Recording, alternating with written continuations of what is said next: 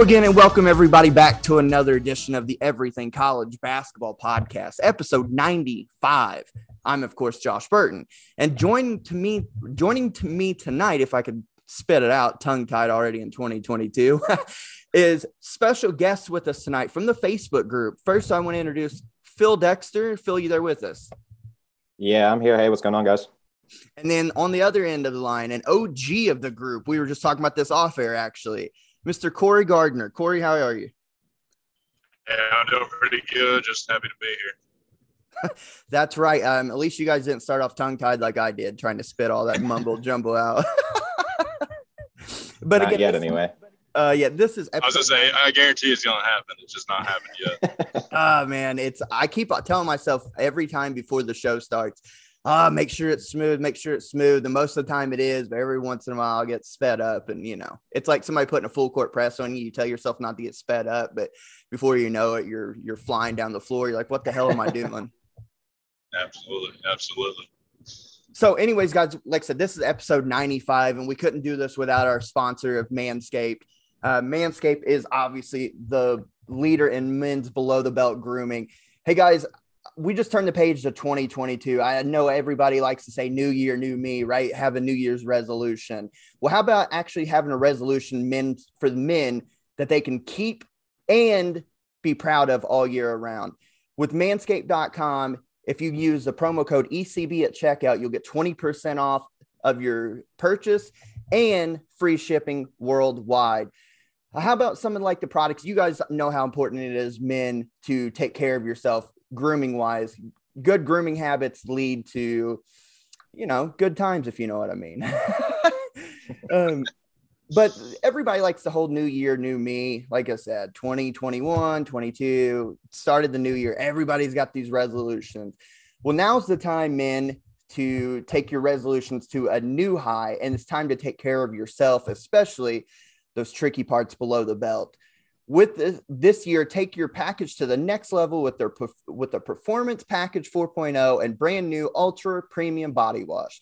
Inside the Performance Package 4.0, you'll find the Signature Lawnmower 4.0. This electric trimmer is designed to trim hair on loose skin. The advanced skin safe technology reduces cuts and nicks on your delicate nuts. It also comes equipped with a 4000K LED spotlight that will shine a light to the promised land 2022 looks to be. And just from experience, I'm telling you, it's it's weird at first, but that uh that LED light comes in handy. And just a little side note there. A grooming routine isn't complete without applying crop preserver and the crop reviver before showing off your 2022 self. These unique formulations take care of the smelliest part of your body and are a big boost to your confidence into the new year. To complete the set, Manscaped threw in their shed travel bag and anti chafing boxer briefs as free gifts to all your goodies stored comfortably. And the new product that needs no introduction, the Ultra Premium Body Wash from Manscaped, solves all three for the perfect addition to your daily grooming routine, but in the shower. I shower every day, and I hope you guys do as well because honestly, nobody wants to be a stinky person. This body wash smells great too. Trust me from experience. I just got my brand new set the other day and it is wonderful. Absolute phenomenal. Uh, it's cologne infused with aloe vera and sea salt to help keep your skin feeling clean, nice, and moisturized.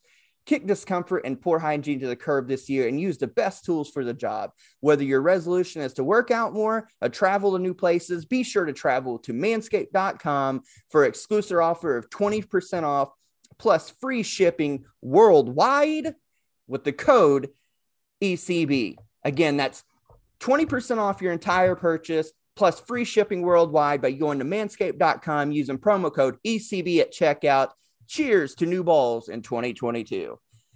Fellas, tell me you got some Manscaped on the way. Uh, I oh, actually already have some. already taken care of, my man. The, say, if that doesn't get you excited to do some grooming, I don't know what does. but yeah, I, I'm telling you, I said it since we, you know, began this sponsorship partnership with them and got the products, and we did the whole review deal my favorite thing of the whole deal is the um, crop preserver. Oh my God. The ball toner is nice, but the crop preserver just makes you feel nice and fresh down there. You can tackle the day. I don't know if you guys are like I am, take a shower at the beginning of the morning, if for the most part. But put the little stuff, put put some of the crop preserver on, you're good to go for the rest of the day. Yeah, but, it's definitely a, a good way to start the day. So we're going to travel from one set of balls to the to the big orange round kind or i guess in some places big and brown.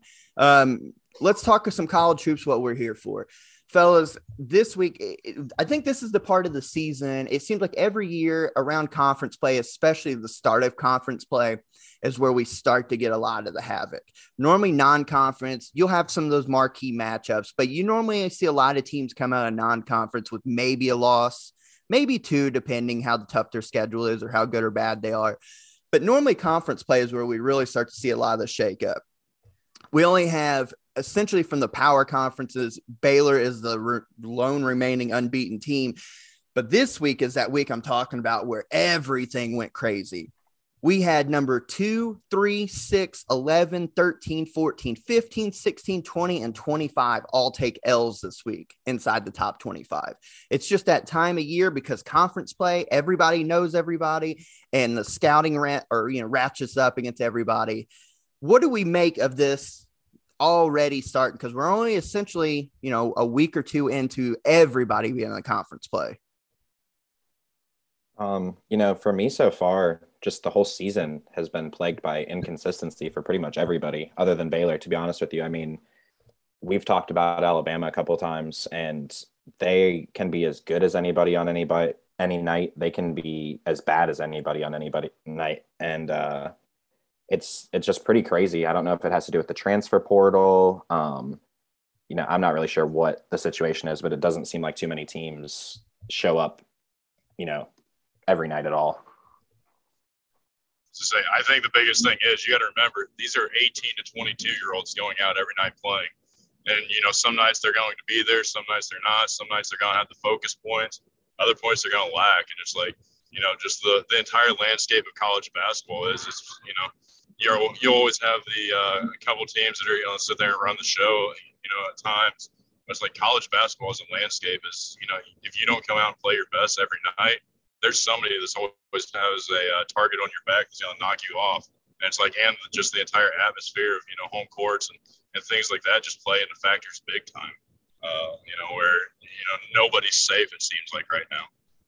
I think it's a fair point. Um, I think you both make you know, fair points. I think a lot of it to do is, again, um, a mixture of what you both said with it being younger players um, for the most part you know 17 18 year old kids even guys that are seasoned as far as juniors and seniors they're still only 20 21 22 years old. That's still fairly young. And then you take it going back this year we're back to full capacity at gyms. Uh, we've seen it where the home court advantage really means a lot again this year. Peyton and i talked about here so far at the beginning of the year with home court and you're going on the road against a conference opponent that you're more than likely going to see twice throughout the year that have known you for a while. They have scouting points on you. And if you're a new player, they've got two months now to look over to see what you do and don't do well. So I think it's interesting. It just seems like it's always uh, at least one or two weeks throughout the year where we have just a bunch of top 25 chaos. And this week we already have it. Let's start at the top as far as rankings goes. Last night, as we record here on Sunday night, last night, Saturday night, Number two, Duke takes the L against Miami. Jim Larranaga's club is now 5 and 0 in the ACC, 11 and 3 overall after a kind of a sloppy start to their season. I love Jim Larranaga as a coach. I thought he was tremendous at George Mason. I thought ever since he's been at Miami, he's been good. They've had a couple iffy years, but Duke drops now to 2 and 1 in conference, 11 or sorry, 12 and 2 overall it's one of those ones nobody expects Duke was the betting favorite for obvious reasons going in. But again, you're going to somebody else's home court. They've won eight in a row prior to last night, now on a nine game win streak. What do we make of Duke taking an L already?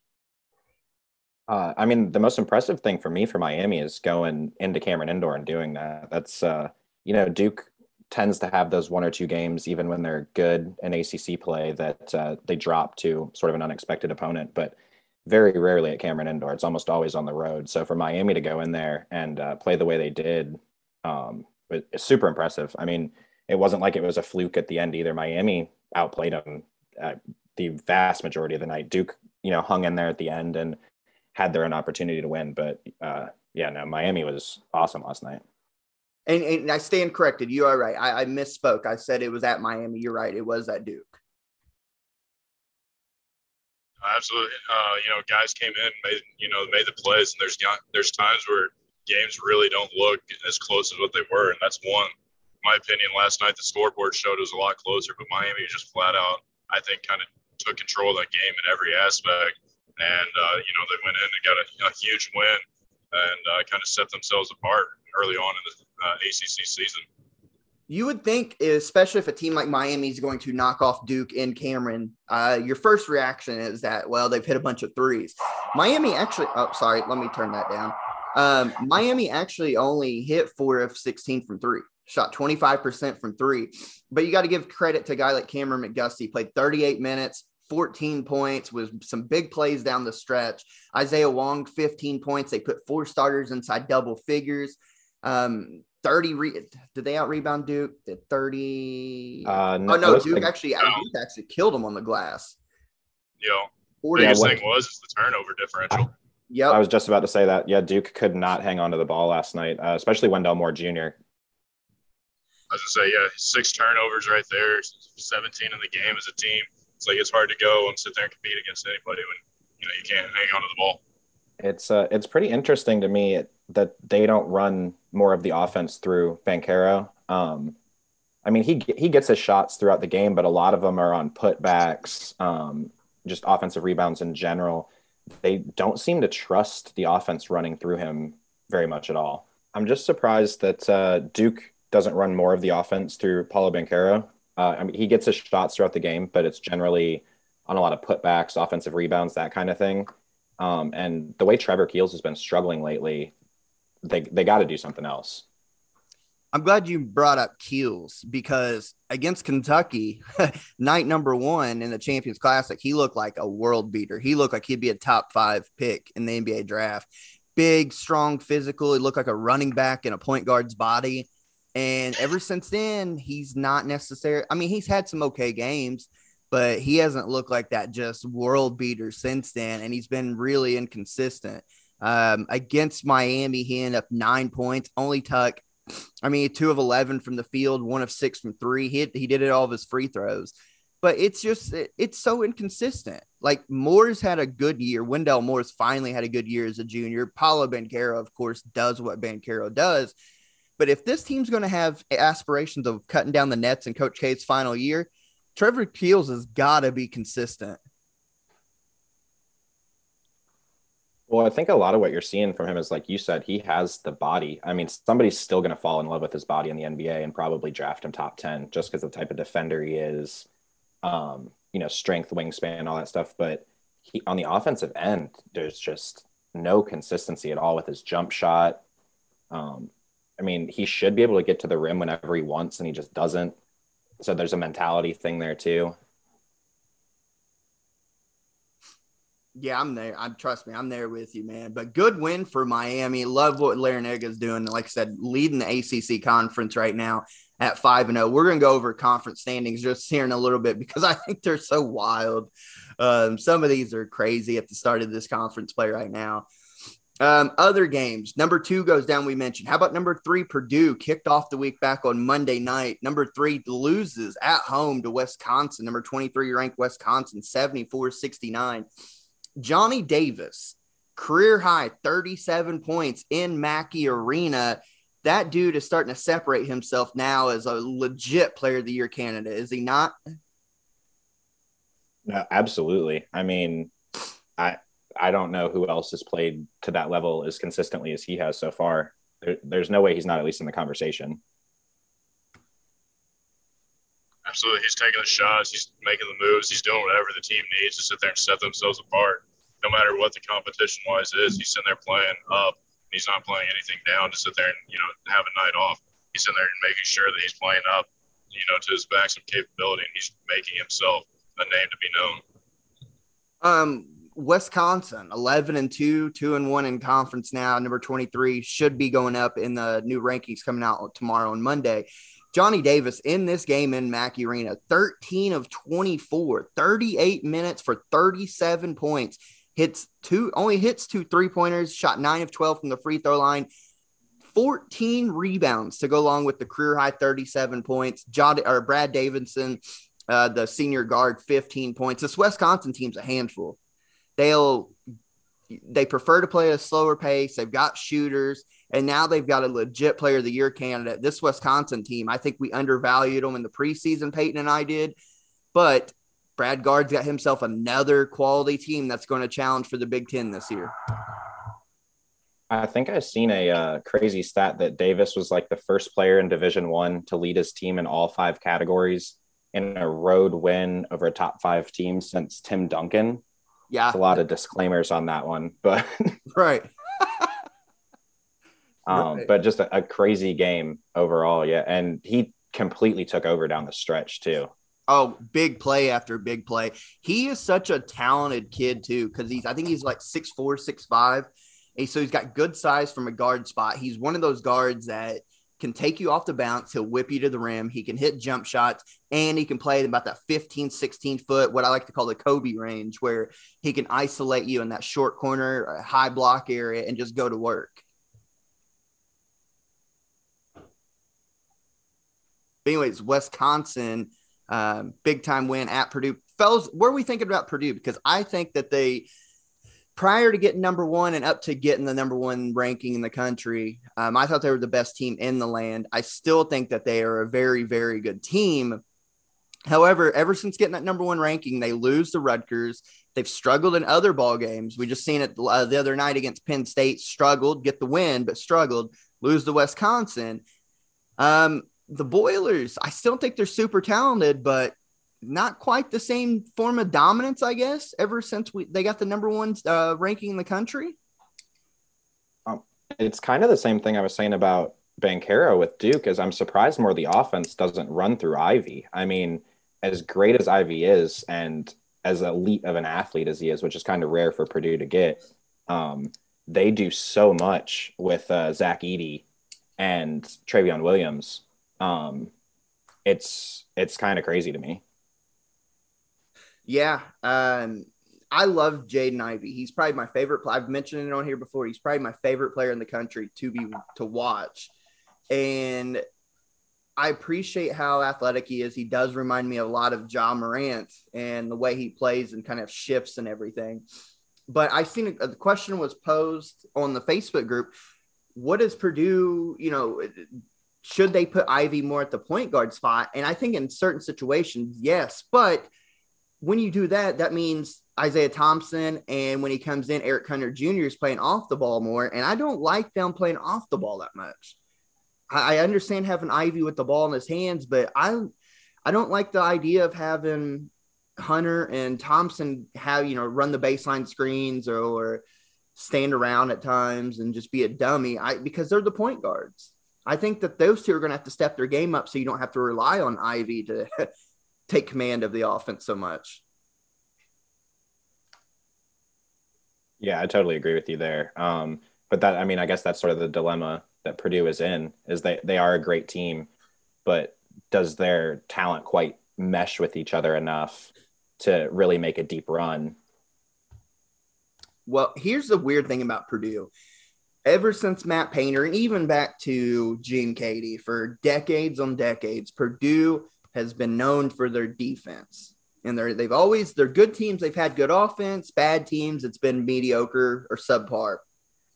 This year, they've got the number one rated offense in America um, on KenPom, the number one adjusted offense in America. However, their defense is 66. I couldn't tell you the last time a Purdue team, especially a good Purdue team like this, has been outside the top 10, top 15, let alone the top 50 in adjusted defense. So it's like they've traded in and they've went like, all right, well, we'll we'll hit threes and we'll spread our offense. And we're pushing the ball this year. We're looking to get up and down tempo and all that good stuff. But I think they've sacrificed some of their defensive identity as well. Uh, you're definitely right about that, and part of it too is as good as Zach Edey is on the offensive end, and you know, being seven four, he does give you an element of rim protection, but he's just bad on defense. I mean, you've seen it in that Wisconsin game a few times where Wisconsin was isolating him and pick and rolls. Um, he's just, you know, he doesn't have a whole lot of agility, um, and so if you get him moving, it's really tough for him to defend. Completely agree. Uh, completely agree. It worked against Villanova and um, North Carolina earlier in the year because Bacot wasn't really going to take off the bounce. Villanova didn't attack with their their small lineup like I thought they would because Edey was moving his feet so well. But now since you got into conference play, you got guys that are six seven, six eight, willing to take him off the bounce. And he, like you said, he's just slow in the rotation, trying to get to the rim. That's the reason he lost the starting spot. I know he had 24 in this game that we're talking about, but he lost the starting spot to Trevion Williams because Williams gives you more on both ends of the floor. He's a better passer. Edey's just great on offense right now because he's so damn big. He posts up. He's got good footwork on the offensive end. Um, Absolutely. But yeah, you're right. I think rotate lack of rotation foot speed is really hurting him right now on the defensive end.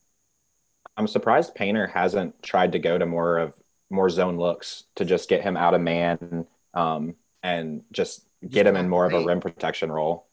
Yeah, just pack the paint. I'm with you 100% on that. Almost what um, Western Kentucky likes to do with their big man at times. Yeah. They'll go to a zone, you get you know break the zone down, they give up the actually Western gives up the middle a lot, that little high post area because what are you going to do? You think you got the shot, but you shoot and the kid's so damn long and big and athletic, he blocks your shot from underneath the rim. That's exactly. what you could honestly do and shrink the floor. Plus, in a zone, if you're that big and athletic like Purdue is, even if you just throw it a couple times, because I know they live by their man to man, but you throw in a zone like on occasion to give a team a different look with your size and athleticism. A guy like Jaden Ivey can read passes so well. A skip pass could end up turning into a, a highlight, you know, top 10 ESPN dunk for him on the other end. Yeah, you literally just read my mind. That's exactly what I would say is Jaden Ivey would be jumping passing lanes like crazy in a zone. And, you know, to your point about the high post, at the very least, he's going to be able to contest the shot. I mean, he's seven four. I think his wingspan is like seven eight, seven nine, something ridiculous. Um, so even if he doesn't block it, he's going to get a hand in the face. And the thing I love too about having a big shot blocker, whether you play man or zone, is if you've got a rim protector or two, you know, as a back line, your guards can put more pressure on and take a little more chance because if they get beat, so what? You've got somebody to protect the rim. I actually think that's going to, that would help produce guards like Eric Hunter, like Isaiah Thompson, like Sasha Stefanovic, um, even a guy like Brandon Newman, Mason Gillis, all those guys give them an opportunity to maybe put some extra pressure, take a couple gambles. If they get the steal, obviously great. If not, it speeds the other team up. And then if they t- attack the rim, you got a shot blocker there. Yeah, I totally agree. Corey, there with us? I know you kind of hopped out for a second. You still there with us? He might just be on mute. Guys, Corey uh, is traveling back to South Carolina. He is a college baseball coach. So he will hop in and out with us as we go on. but anyways, Wisconsin big win over Purdue. Number six Kansas yesterday takes their first conference loss to a depleted number 25 Texas Tech team. They lose 75-67. What a job Mark Adams has done taking over the Red Raiders program. Yeah, they have not missed a beat without Chris Beard. Um, and like you said, without their top two scorers yesterday – uh, they were really good, but p- part of me wonders what happened with Kansas. We've talked about inconsistency and you know transfer portal and young guys. Kansas is about as veteran a team as there is in the country, um, and Christian Braun just didn't show up at all yesterday. I mean, he had ten points. 10 po- yeah, he had ten points, but he had eight of them within a minute span. I think with under three minutes to go. Um, so he was basically non-existent the whole game. He had that great steal and dunk. But other than that, he was gone. And then um, Agbaji was in foul trouble. Yeah, he ended up with uh, four personal fouls. Agbaji was great. He's been great all year. We talked about Johnny Davis. Agbaji's another player of the year candidate. Really turned it on his senior year. Um, Jalen Wilson had 20. I know he's starting to get back in the groove of things. Um, you know, coming off of an injury from last season and everything, but 20 points, good. But he still had he had four turnovers himself. Um, eh, I guess you got to take the good and the bad with him. But as everybody else, uh, Agbaji 24, Braun um, 10, and Wilson 20. They got two from Harris, five from Jalen Coleman Lands, which I was disappointed in him. McCormick four and Remy Martin two. I think Peyton and I have talked about the preseason. We've talked about so far earlier in the year. Remy Martin has not been a good fit thus far for Kansas. I know he's had some good moments, but I thought coming over from Arizona State, it would be a bad fit for him at Kansas, as I've mentioned prior, because at Arizona State, he was the guy. I know last year he had Josh Christopher, but he was the guy putting 30 up because he could take 30 shots. At Kansas, he's got to be more of a true point guard, and he's been half in, half out. He has games where he looks to, you know, he'll get 10 assists, but he's only taking five shots. Then he has games where he tries to take 12 shots, but only has two assists and five turnovers. He's half in, half out. He's got to figure out what he does best and implement that a little bit more. If not, I, I think Kansas can be Final Four good. I don't think they can win a title that way, though. Well, and you would really expect Kansas to be more physical than Texas Tech, but Texas Tech outscored them 44 18 in the paint and out rebounded them 33 to 24. So that was not the case at all either. Yeah, and with McCormick, only four points in 14 minutes. Uh, he did have six defensive rebound or six boards total. You know, as a senior, he's been there for a while. I know he's not in the starting lineup anymore. However, Kansas's bread and butter ever since Bill Self has been there has been their high low action. He loves two bigs for a high low action. And if McCormick's not playing well and Lightfoot's not playing well and they're not scoring, I know you got your guards in your backcourt like Agbaji and Braun and Wilson and Harris and all of them. But if Kansas is great, it's because they have great front court players. And if uh, McCormick and Lightfoot aren't giving that to them, again, how far can Kansas go? I mean, I think they just showed it here. Uh, Agbaji had a great game. I mean, I think he was six from nine, six for nine from three. Um, he was knocking down everything. Now, granted, we talked about he was in foul trouble, so he wasn't. I think he still ended up with like 35 minutes. That I'd have to double check. Yeah, right here, I got it right, 35.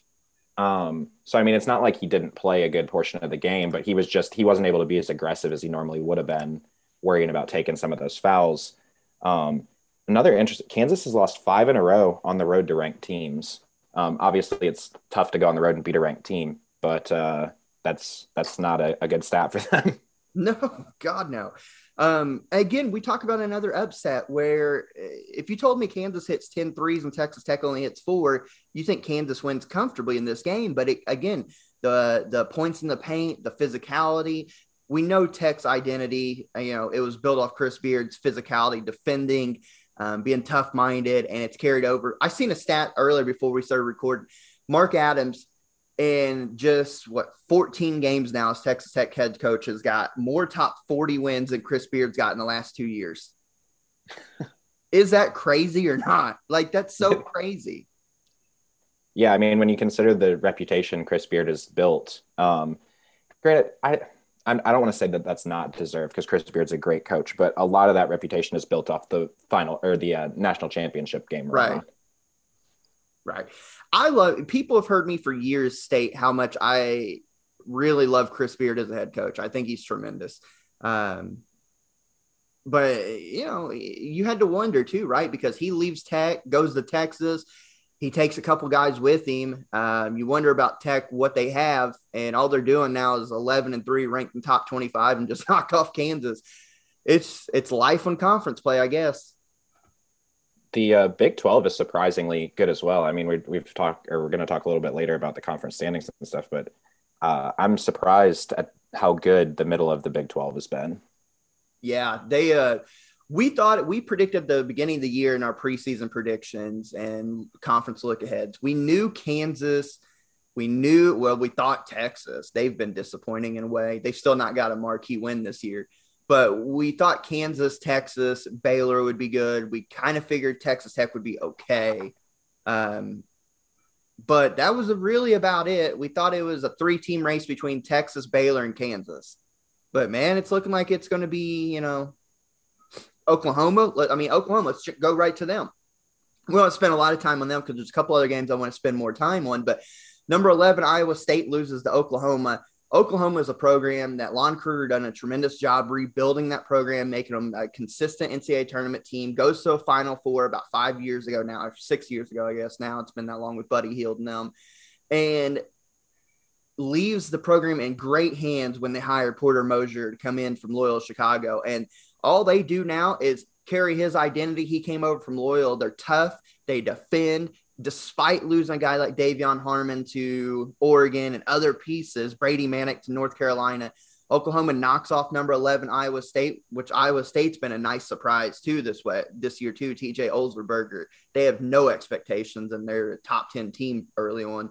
But Oklahoma, that's the program I think everybody in the Big Big 12 and the rest of the country need to keep an eye on over the next 3 to 4 seasons because once Porter starts getting some high profile recruits, as far as like high three stars, four stars, and maybe the occasional five star, with his brand of basketball, Oklahoma is here to stay. Well, and I think it's telling about how he views that program that that's the job he held out for because he turned down quite a few jobs over the past two years um, before he took that one. And I mean, some good jobs. So he clearly saw that there was something there to be built. Um, and, you know, they're sort of along the same. Obviously, their record's much better, but they're the same uh, along the same lines as Oklahoma State. We're just at their best. They are they're as good as anybody in the conference. I mean, I haven't seen. I'd have to look at Iowa State's schedule, but I don't think anybody's gotten close to 80 on them. Iowa State plays great defense. Um, so for Oklahoma to put 79 on them is super impressive. Let's take a look. Iowa State here. Iowa State. Yeah, um, again, it, it's that brand of basketball that Porter Moser brings. He didn't make a Final Four for no reason at Loyola Chicago. Yeah, um, Iowa State, the high they Baylor's gave the eight, closest. They gave seventy-seven. yeah. Um. Wow, Baylor's but everybody else they've kept in the fifties, sixties. Yeah, they've been amazing on defense. I'd have to look at their KenPom. Uh, they are sixth in defense. Yeah. Iowa State is sixth in. Are you you're talking about Iowa State, right? Yep. Yeah, they are sixth in the country in defense and KenPom, uh, 146 in offense. But yeah, that's it's a good solid win for Oklahoma, and that program's only going to go up. They look like the part of a tournament team as long as they don't. They've just like everybody else in the middle of the road of these power conferences. You beat the top tier teams, you just can't lose to the likes of Kansas State. We're going to talk about that a lot with a lot of these teams today because uh, I mean, every almost everybody's taken a bad loss at this point. Essentially, yeah. Um, all right, let's start rapid firing some of these other knockoffs. Uh, stay in the Big 12 real quick. Number 14, Texas loses Oklahoma State, a team that is not eligible for the tournament. They got beat by 13. Texas has all the talent and potential in the world, but they've just not gelled. I thought this would be a top five team nationally all year, and they've not got a single marquee win. I don't know. Um, it, I think Texas, along with Michigan, are two of my more disappointing teams in college basketball this year. Yeah, no, I totally agree with you. I mean, they're still ranked, but I think that's based just on the fact alone that they started out in the top five. Um, like you said, they have no marquee wins. I feel like they're going to be one of those teams that we see at the end of the year who's going to, they'll be in the tournament. They'll probably end up with a top five seed, again, just based on where they started the season. But it would not surprise me at all to see them eliminated in the first weekend of the tournament. And you know as, as well as I do that as crazy as the tournament gets, that a team with that much talent, like a Timmy Allen, um, you got a guy like Devin Askew coming off the bench, Marcus Carr, um, et cetera, et cetera. That's a team that's legit eight or nine deep. They could be bad all year as far as their expectations go and get in the tournament as a seven, eight seed and end up making a run to the final four still. They can just click for six games. I mean, you know how it goes. Well, that's just how, like you said, Marcus Carr is. I mean, he was terrible in that Oklahoma State game. He's I think been he was. Not, yeah, he's he was been one for so six. Dis- he's been so disappointing this year. We all thought coming from Minnesota, he was a walking double double from a guard. Yeah, he led Minnesota in rebounds last year. And I, I think part of it again we t- we've talked. I don't want to bring up the transfer portal transfer portal a million times, but Texas brought in so many transfers that there's just not a whole lot of continuity there, yep. and you're you're really seeing it on a night to night basis with them. Yep. I've got Wisconsin on the background, and uh, they're playing at they're playing at Maryland. They're currently up 29 to 15 on the road with five to go in the first half. I mean, they're just suffocating teams right now. Um, other teams inside top 25 though that we are talking about. Alabama takes a bad loss yesterday on the road, loses to a bad Missouri team 92 86. The Tide, I, I said to uh, some North Carolina people in the Facebook group yesterday after their big win against Virginia that North Carolina is like Jekyll and Hyde. Good North Carolina beats, you know, can, can beat and compete with anybody in the country. Bad North Carolina loses to a team like Boston College. Well, Alabama's the same. They've got wins over Gonzaga, uh, who was their other marquee win? I just went blank. Houston. Uh, Houston, thank you. That's right. Houston's only lost. They they've got wins over Gonzaga and Houston. And I'm not going to fault the Iona lost them because Iona with Rick Pitino, they're they're a tournament team. But then you turn around and lose to a bad Missouri team. Uh, Memphis beat you, and I know Memphis has got talent, but they weren't playing great at the time. It's I I can't explain it. I don't understand. I definitely think you could argue that that Missouri loss is the worst loss that the top 25 team has had this year. Um, I mean, Missouri had been atrocious so far this season. Uh, I, everybody was saying that they were the worst team in the SEC, and to lose that game is just unexcusable. Yeah, it, it was bad. I mean, and you get you give up 92. It's like the thing about Alabama's team last year. Their offense was dynamic, right? John Petty, um, you had all your guys that could light them up. Jahvon Quinerly when he was playing, and he's playing well this year as well. But they had a top 10 offense and a top 10, top 15 defense.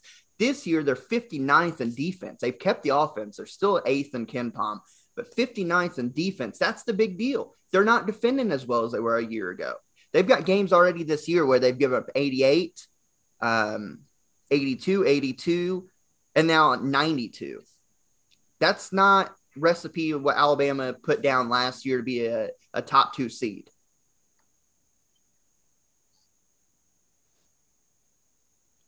So, and looking at Alabama's upcoming next four games, Auburn at home, Mississippi State on the road. Despite State's record, they're still dangerous. LSU at home, and then they get the return to Missouri those next three, especially Auburn, Mississippi State, and LSU, is going to be very telling of how Alabama goes from the rest of the year, I think. Well, like you said, it really wasn't anything to do with their offense.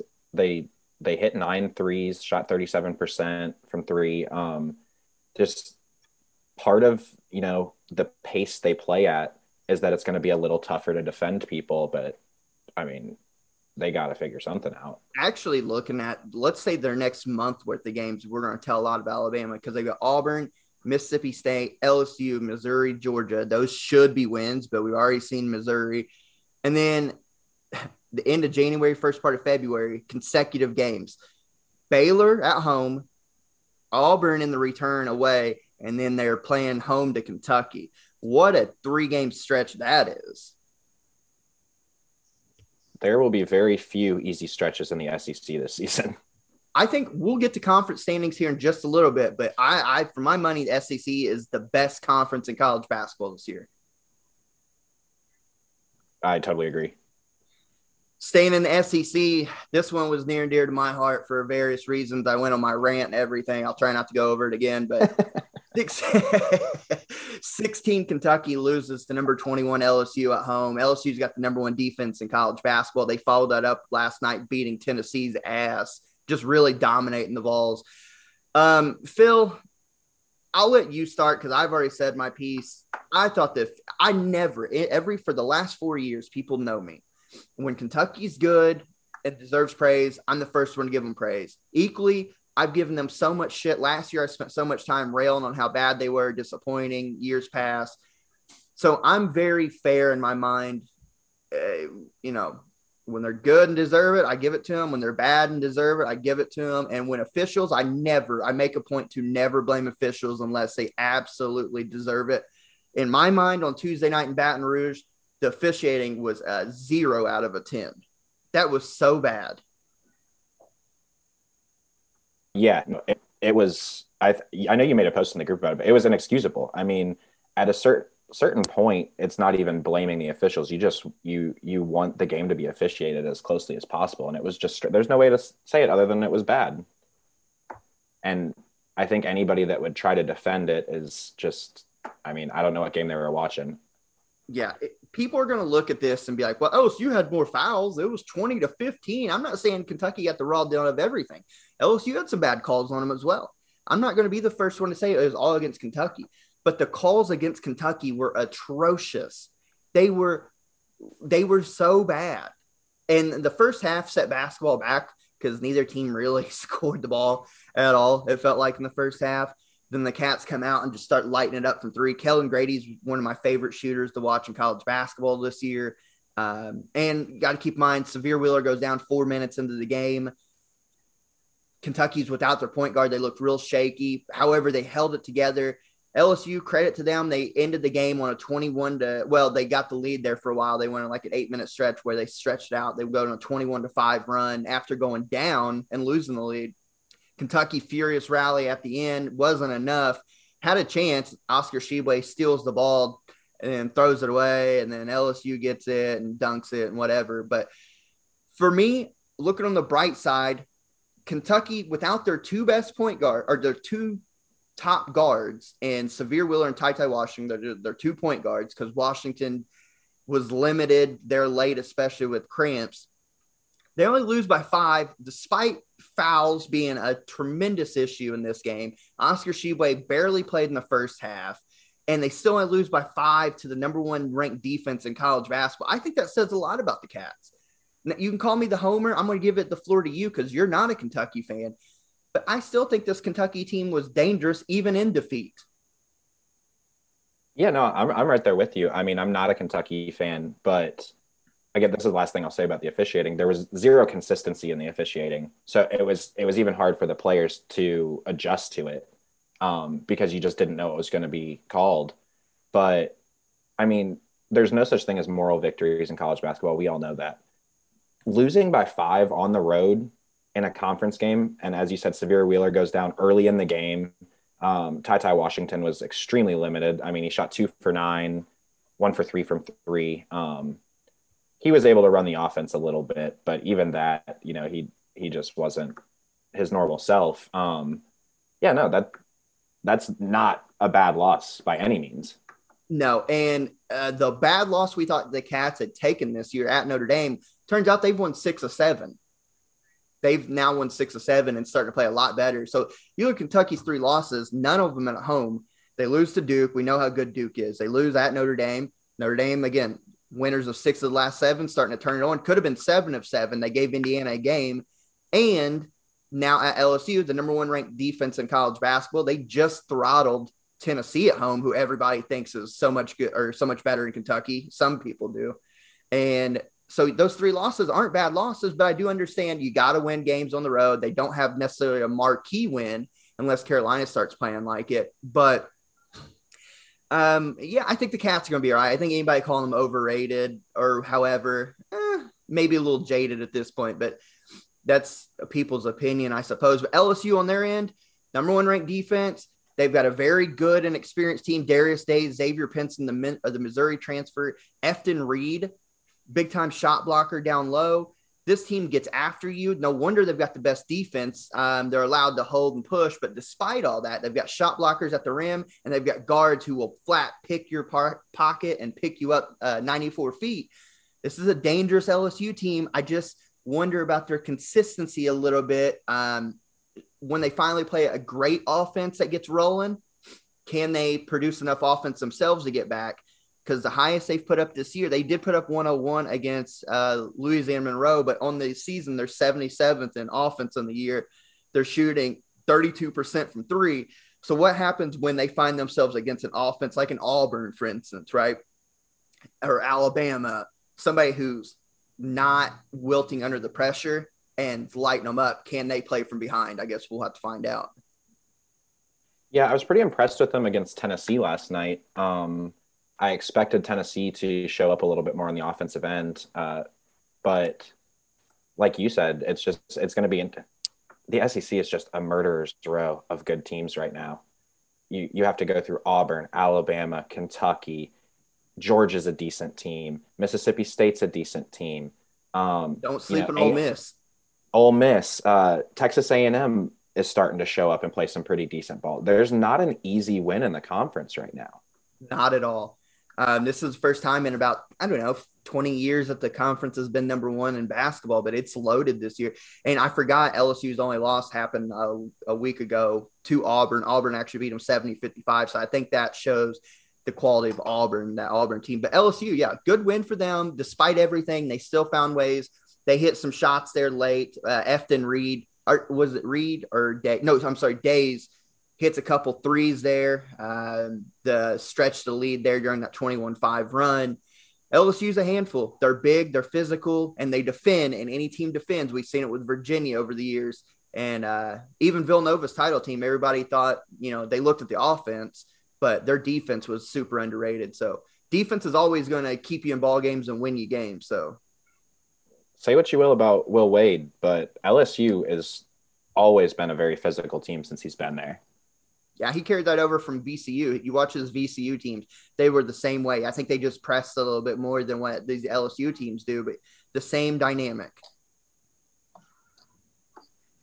Um, other ones, real quick. Number 20, Colorado State loses San Diego State by a lot. Colorado State was one of the last three unbeaten teams going into last night.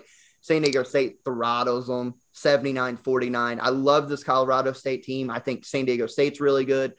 I love the fact that this year, the quote unquote mid major, there's going to be a lot of quality teams coming out of mid majors. You look at Colorado State, San Diego State, BYU. I'm not even considering Gonzaga anymore, but St. Mary's. There's a lot of quality mid major teams this year that can make some noise in the tournament. Everything college basketball listeners, what's going on? It's Conrad Cushman from Everything Pro Wrestling. Everything Pro Wrestling is a show by the fans for the fans. And I'm here to let you know how you guys can catch up on all the latest and greatest in the world of pro wrestling.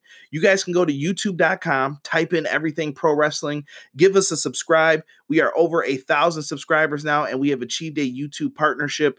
If you guys want to be in the live chats, come on in, join us, and talk pro wrestling. We record AEW Dynamite every Wednesday. We also talk about WWE, Ring of Honor, Impact Wrestling, New Japan Pro Wrestling, and your local indies, and much, much more. So make sure you guys are subscribed to Everything Pro Wrestling. You can also listen to the podcast on Apple Podcasts, Google Podcasts, Spotify. All the live streams are transferred right onto there. But enough of me talking about pro wrestling. Let's get you back to listening to everything college basketball. Or Alabama, somebody who's not wilting under the pressure and lighten them up. Can they play from behind? I guess we'll have to find out. Yeah, I was pretty impressed with them against Tennessee last night. Um, I expected Tennessee to show up a little bit more on the offensive end, uh, but like you said, it's just it's going to be in, the SEC is just a murderer's row of good teams right now. You you have to go through Auburn, Alabama, Kentucky, Georgia's a decent team, Mississippi State's a decent team. Um, Don't sleep you know, on Ole Miss. Ole Miss, uh, Texas A&M is starting to show up and play some pretty decent ball. There's not an easy win in the conference right now. Not at all. Um, this is the first time in about, I don't know, 20 years that the conference has been number one in basketball, but it's loaded this year. And I forgot LSU's only loss happened a, week ago to Auburn. Auburn actually beat them 70 55. So I think that shows the quality of Auburn, that Auburn team. But LSU, yeah, good win for them. Despite everything, they still found ways. They hit some shots there late. Uh, Efton Reid, or was it Reid or Day? No, I'm sorry, Days hits a couple threes there. Um, the stretch the lead there during that 21 5 run. LSU's a handful. They're big, they're physical, and they defend. And any team defends. We've seen it with Virginia over the years. And uh, even Villanova's title team, everybody thought, you know, they looked at the offense, but their defense was super underrated. So defense is always going to keep you in ball games and win you games. So say what you will about Will Wade, but LSU has always been a very physical team since he's been there. Yeah, he carried that over from VCU. You watch his VCU teams; they were the same way. I think they just pressed a little bit more than what these LSU teams do, but the same dynamic. Um, other ones, real quick. Number 20, Colorado State loses San Diego State by a lot. Colorado State was one of the last three unbeaten teams going into last night. San Diego State throttles them 79 49. I love this Colorado State team. I think San Diego State's really good. I love the fact that this year, the quote unquote mid major, there's going to be a lot of quality teams coming out of mid majors. You look at Colorado State, San Diego State, BYU. I'm not even considering Gonzaga anymore, but St. Mary's. There's a lot of quality mid major teams this year that can make some noise in the tournament. Yeah, mentioned that Iona, another great one. Um, some teams in the SoCon that are, are really, really good. Uh, I, and I, I think part of that again is as guys transferring out. You know, you got a guy like Kellen Grady, who leaves. What was it, Davidson? Davidson, two thousand point yeah. scorer. Yeah, leaves Davidson, um, and was the guy there for you know three, four years, and now he's just trying to move on up and you know play somewhere that he may have a chance to win a championship. And so you're seeing some of these uh, some of these other mid majors, you know, having guys that are just having to step up and are doing it so far. It's it's been really impressive. Yeah, absolutely. Um, let's go into the conference. We keep alluding to. It. I'm just wanting to get into it. You look at the AAC. Obviously, the Houston Cougars are the favorite to win that conference, probably by a couple games, especially since Memphis is so up and down, up and down. Talent wise, Memphis should be in stride with them, especially considering Houston is without their two best players for the rest of the year. Um, but they keep finding ways to win. Houston is atop the AAC right now. You look at a team like Tulane. I mean, it is it's fool's gold right now because they're three and one in conference, but they're six and seven overall. I think if you look at the AAC, they've got obviously Houston. Memphis just went to Cincinnati and beat Cincinnati today. Cincinnati started off hot, but they've kind of slowed down. I do like Wes Miller, the hire. I think he will get Cincinnati back on track over the next couple years. Wichita State, not that good. Um, man, this is looking, I hate to say it, this is almost looking like a one bid league right now. Yeah, I was a little surprised at how close Wichita State kept it with uh, Houston yesterday. Um, but like like you said, Houston is down some of their uh, or two their two best players, two top scorers, I think, yeah. that were going into the game. Um, and I mean, it ended up being a 76-66 game, but if you watched that game, um, I, I won't say Houston was ever in danger of losing, but it was a pretty tight game, and they ended up pulling it out with about three minutes to go. Yeah, the AAC's shown outside of Houston. They've shown flashes. Remember, UCF's had a couple decent wins on the year. Cincinnati, I mentioned, they started off good. I mean, they're still eleven and five, but can they really put a, that type of resume together in the AAC unless they sweep or beat Houston at least once? I don't know. Wichita State. Memphis is really the only hope, I think. I think if the AAC wants another legit team in the tournament this year, Memphis is going to have to start playing up to their potential. They've won three in a row, but it's still one of those teams. We talked about they beat Alabama. I really had them pegged that they were going to beat Tennessee had COVID not canceled that game. I liked how they were playing. Then they come back and lose, though. They turn around and lose to whoever it was, UCF or whoever it was. I forgot who beat them, but it's it's like they play good against good teams for a stretch, and then they'll lose a couple bad games, and before you know, it, at the end of the year, they're sitting here at 19 and 12, and I'm like, they've got too much talent for this. Yeah, I was. Say they've also. Oh God. I'm oh, sorry. I was just gonna say their one loss is to Tulane, and there's a one point game, but it's like the only way that that becomes a you know two berth team or conference is if Memphis sits there and comes on some kind of run, puts it together at the end of the year, and sits there and does something, you know, in the play or in the conference tourney because there's no chance right now. Memphis, Peyton and I mentioned this in the last, you know, over the start of the year so far. Memphis and Louisville are so much alike. They both have dynamic, explosive, top 10 quality defenses, but cannot put a ball in the basket to save their life. They've got great defenses and horrendous offense. And it blows my mind with the quality of talent that's at both programs, especially Memphis, if they can't devise some kind of offensive. When you have Larry Brown on the bench as an assistant associate coach, and you can't have better offense with talent like uh, Jalen Duren and Emoni Bates and experienced guys like Lester Quinones who can shoot the ball. Um, something's wrong. Yeah, I'm curious what you guys think because I just don't know what the answer is for them. Um, you know, I I'm not gonna degrade Penny Hardaway because I actually think Penny Hardaway is a good coach. Penny Hardaway obviously knows basketball, um, hell of a recruiter, but they like there's no reason with the guys they have on the court that they shouldn't be able to get a bucket whenever they want. And there are games where they go stretches where they cannot buy a bucket. You've watched them just like I have, and Corey the same way there's times when they play defense and they're suffocating the ball and turning teams over and they're looking like highlights out there. That is their offense because when they have to play in the half court, it's just pass, try to dribble and break somebody down 1v1 while other four players stand around. And then if that doesn't work late in the shot clock, maybe run a single high ball screen out and take a bad shot. That's their offense every time they're forced to play a half court game. I mean, yeah, it's it's basically an AAU offense. That's exactly what it is. Except for this guy, except for an AAU, guys like Emoni Bates were so much better than the kids you were playing that you could go 1v1 all the time. This, you're playing against, even if you're better than a dude, you're playing against some grown men in college that know how to defend, know positional defense, cut your driving lanes off, you know, turn you into jump shooters. Schematically, coaches will devise plans against them. And why was Penny playing, trying to force Emoni Bates as a point guard. I have no idea. I have no idea.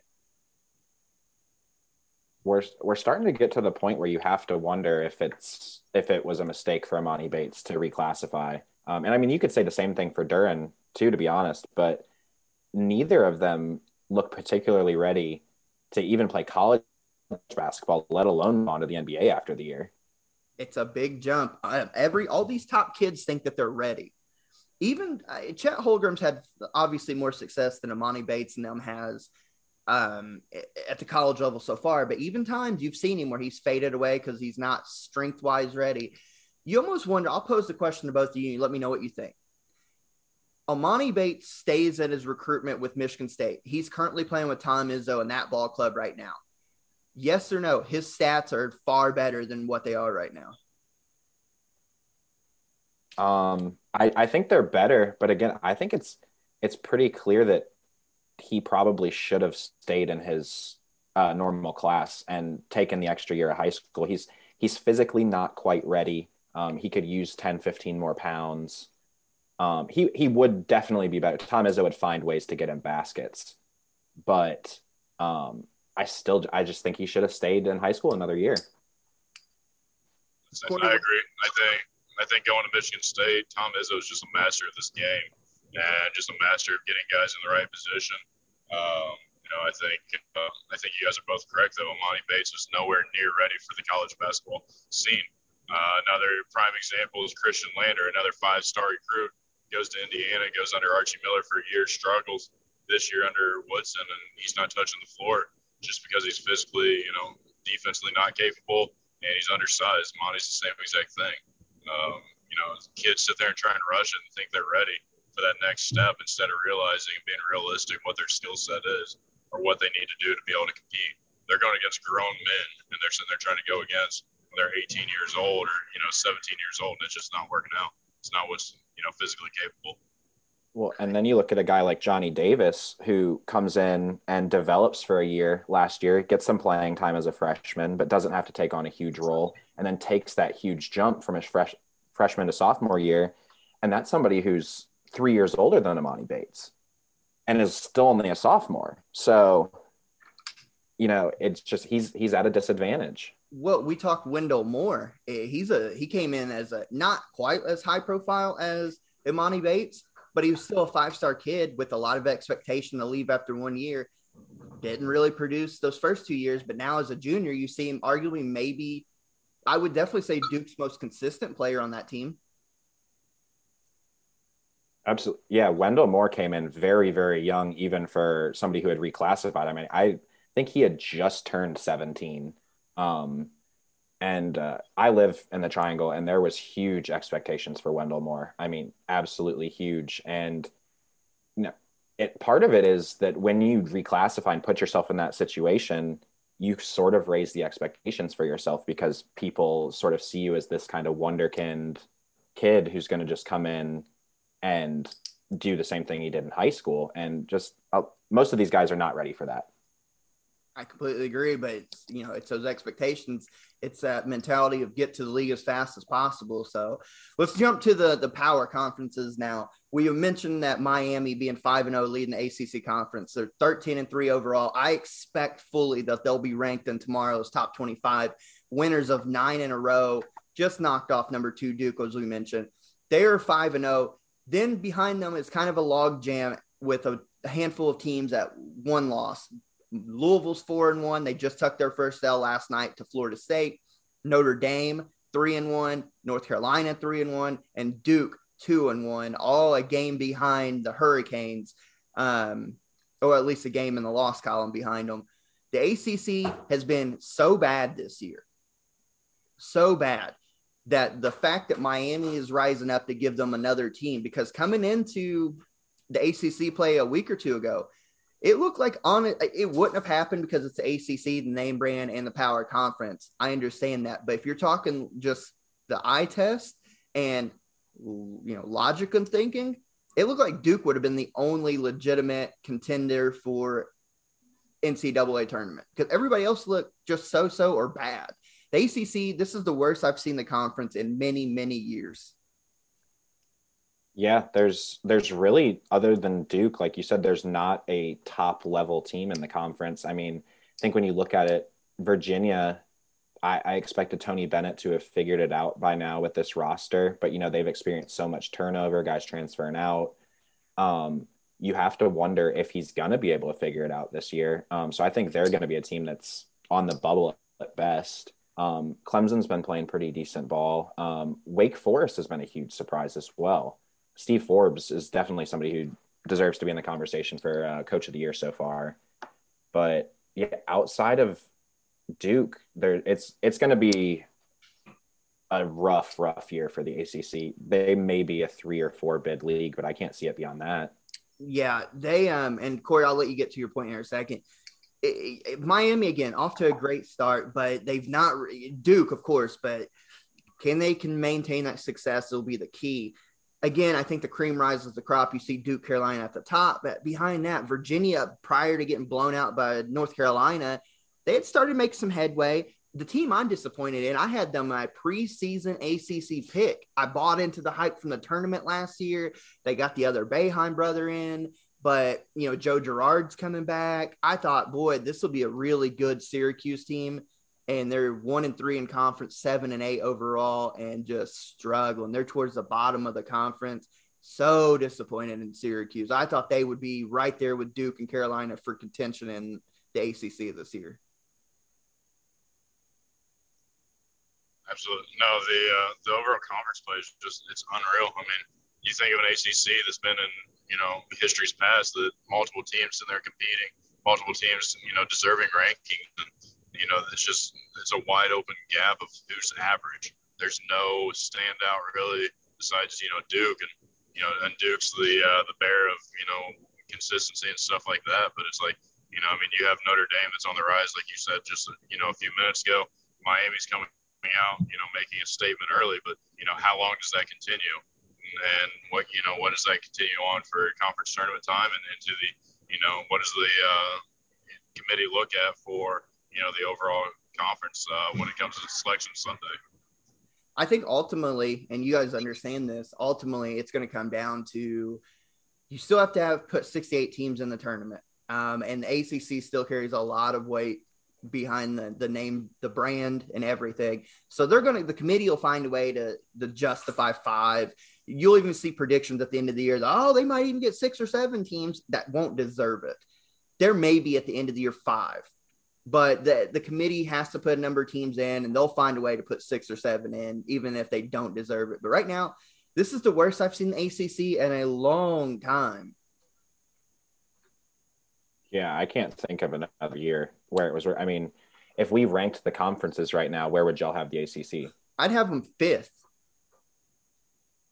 Yeah i, I think that's fair. I mean i've got the sec yeah i've got the sec the big 12 the um, Big Ten, the Big East, then the ACC and Pac 12 as far as the Power Six goes. The Big East is extremely underrated. I feel like I don't hear a lot of people talking about how good the Big East is, but they have five or six teams that are really really good. They they at least have three for sure tournament teams in Providence, Villanova, and Xavier, and right. and well four. I'm sorry, and Seton Hall as well. Yep. Um, and then you're gonna have Creighton and St. John's and Marquette right there. Yeah, and then UConn's got the potential of a tournament team. They're right there on the top 25. They've been in the top 25 this year. They've not really played up to, to par, I guess. They're one and two in the Big East, 10 and four overall, but they're a team that's got enough talent and former top 100 guys, four star recruits and stuff that they can put a run together. But I'm with you. Peyton and I love the Big East. We've talked about it. Um, Providence, I just mentioned in the last show, better put some respect on Ed Cooley's name because what he's done ever since he's got to Providence has been nothing short of remarkable. Villanova is Villanova, um, although maybe not as dominant as we thought they would be because we had them preseason top three. Xavier loved the Xavier Ball Club. Creighton will pull a big win up and then turn around and get hammered. Um, Marquette, uh, first year in Shaka Smart. I don't think they're going to make the tournament, but they could spoil the tournament for other teams. I, I still like this St. John's team. I know they're nine and four. They've struggled since conference play started, but I still like the St. John's team. I love Julian Champagnie. I think he's tremendous. Um, I'm with you guys. I think the Big East is up for grabs, and at the top of it's Providence and Villanova at four and one, and then right behind is Xavier and Creighton at two and one. This could be an interesting uh, two or three horse race coming down the stretch. Yeah, Providence is leading the country in Tier One wins as well. Yep. Um, so that was the Big East. Looking back at the Big 12, obviously Baylor, guys. Baylor is the, uh, you know, they're unbeaten. They've got a dynasty that's built to last. They're so physical. They're so tough. It's just like Baylor just wants to get in a fight with you because they know they're going to knock you out eventually. They're so good. What Scott Drew has done at Baylor is nothing short of miraculous.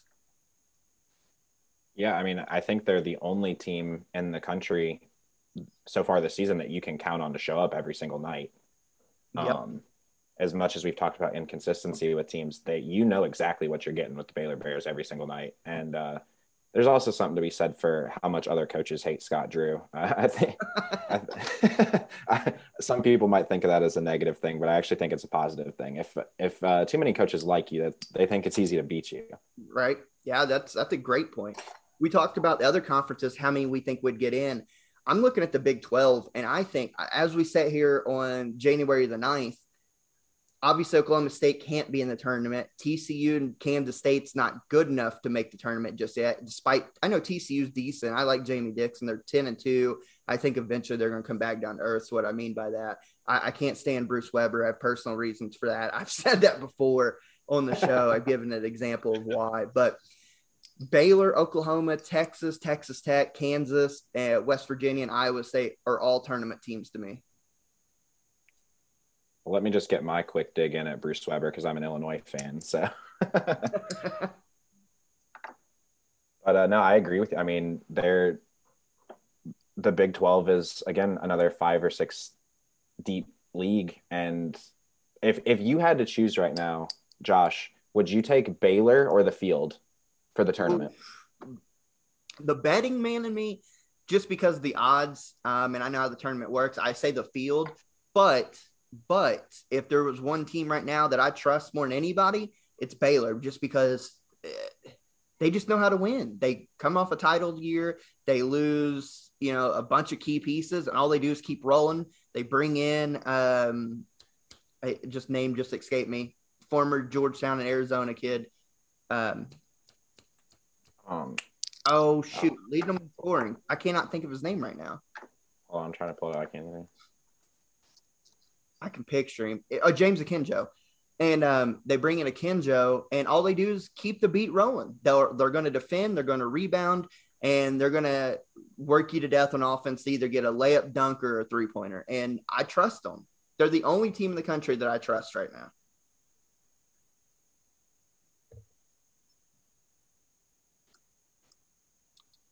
Yeah, no, I, I, I totally agree. And just, I, I'm surprised to be honest. I mean, they had expectations coming into the year, but coming off of the championship last year, it's for, especially for a program like that, that's just breaking through. it, it can be hard to maintain that that level at the top, especially when you put that bullseye on you. You know, they're getting everybody's best game everybody night, everybody's best game every night now. Um, and it's it's a lot harder to be the hunted than it is to be the hunter. And I'm always going to take the the tough minded team. Tough minded always wins games because it doesn't matter in what situation. They can be tough enough to blow you out by 30, or they're so tough that they can be down late and find a way to win. And I think that's remarkable. By the way, we got to give a shout out to our adopted high school team, my former alma mater here in Indiana, um, the number two ranked team in the state of Indiana, Class 1A. The Edinburgh Lancers uh, ran their record last night to 11 and 0. Just did the bonus podcast with them. Great, great rave reviews. We will do a series on them documenting their journey to the state title, hopefully for everybody here in state and out of state um, kind of taking on them as their state of Indiana high school team.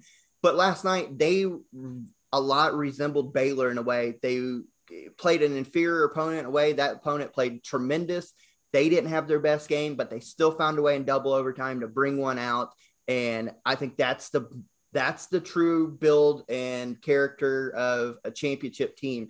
So, got to give some love. And if you haven't checked that bonus episode out yet, go back in the archives. It's titled Bonus Episode Edinburgh Number One. Give those boys a chance because, like I said, they are uh, they've been adopted as ECB's official high school team. We're going to document their journey to the state championship, hopefully. So, just give a cheap plug on them. and back to Baylor, just real quick, like you pointed out. Uh, they can play any style of basketball you want to play. I mean, I sort of expected in that Iowa State game uh, a week ago now that Iowa State would be able to slow it down and maybe give them problems. And I think Baylor ended up scoring 80 still, I think.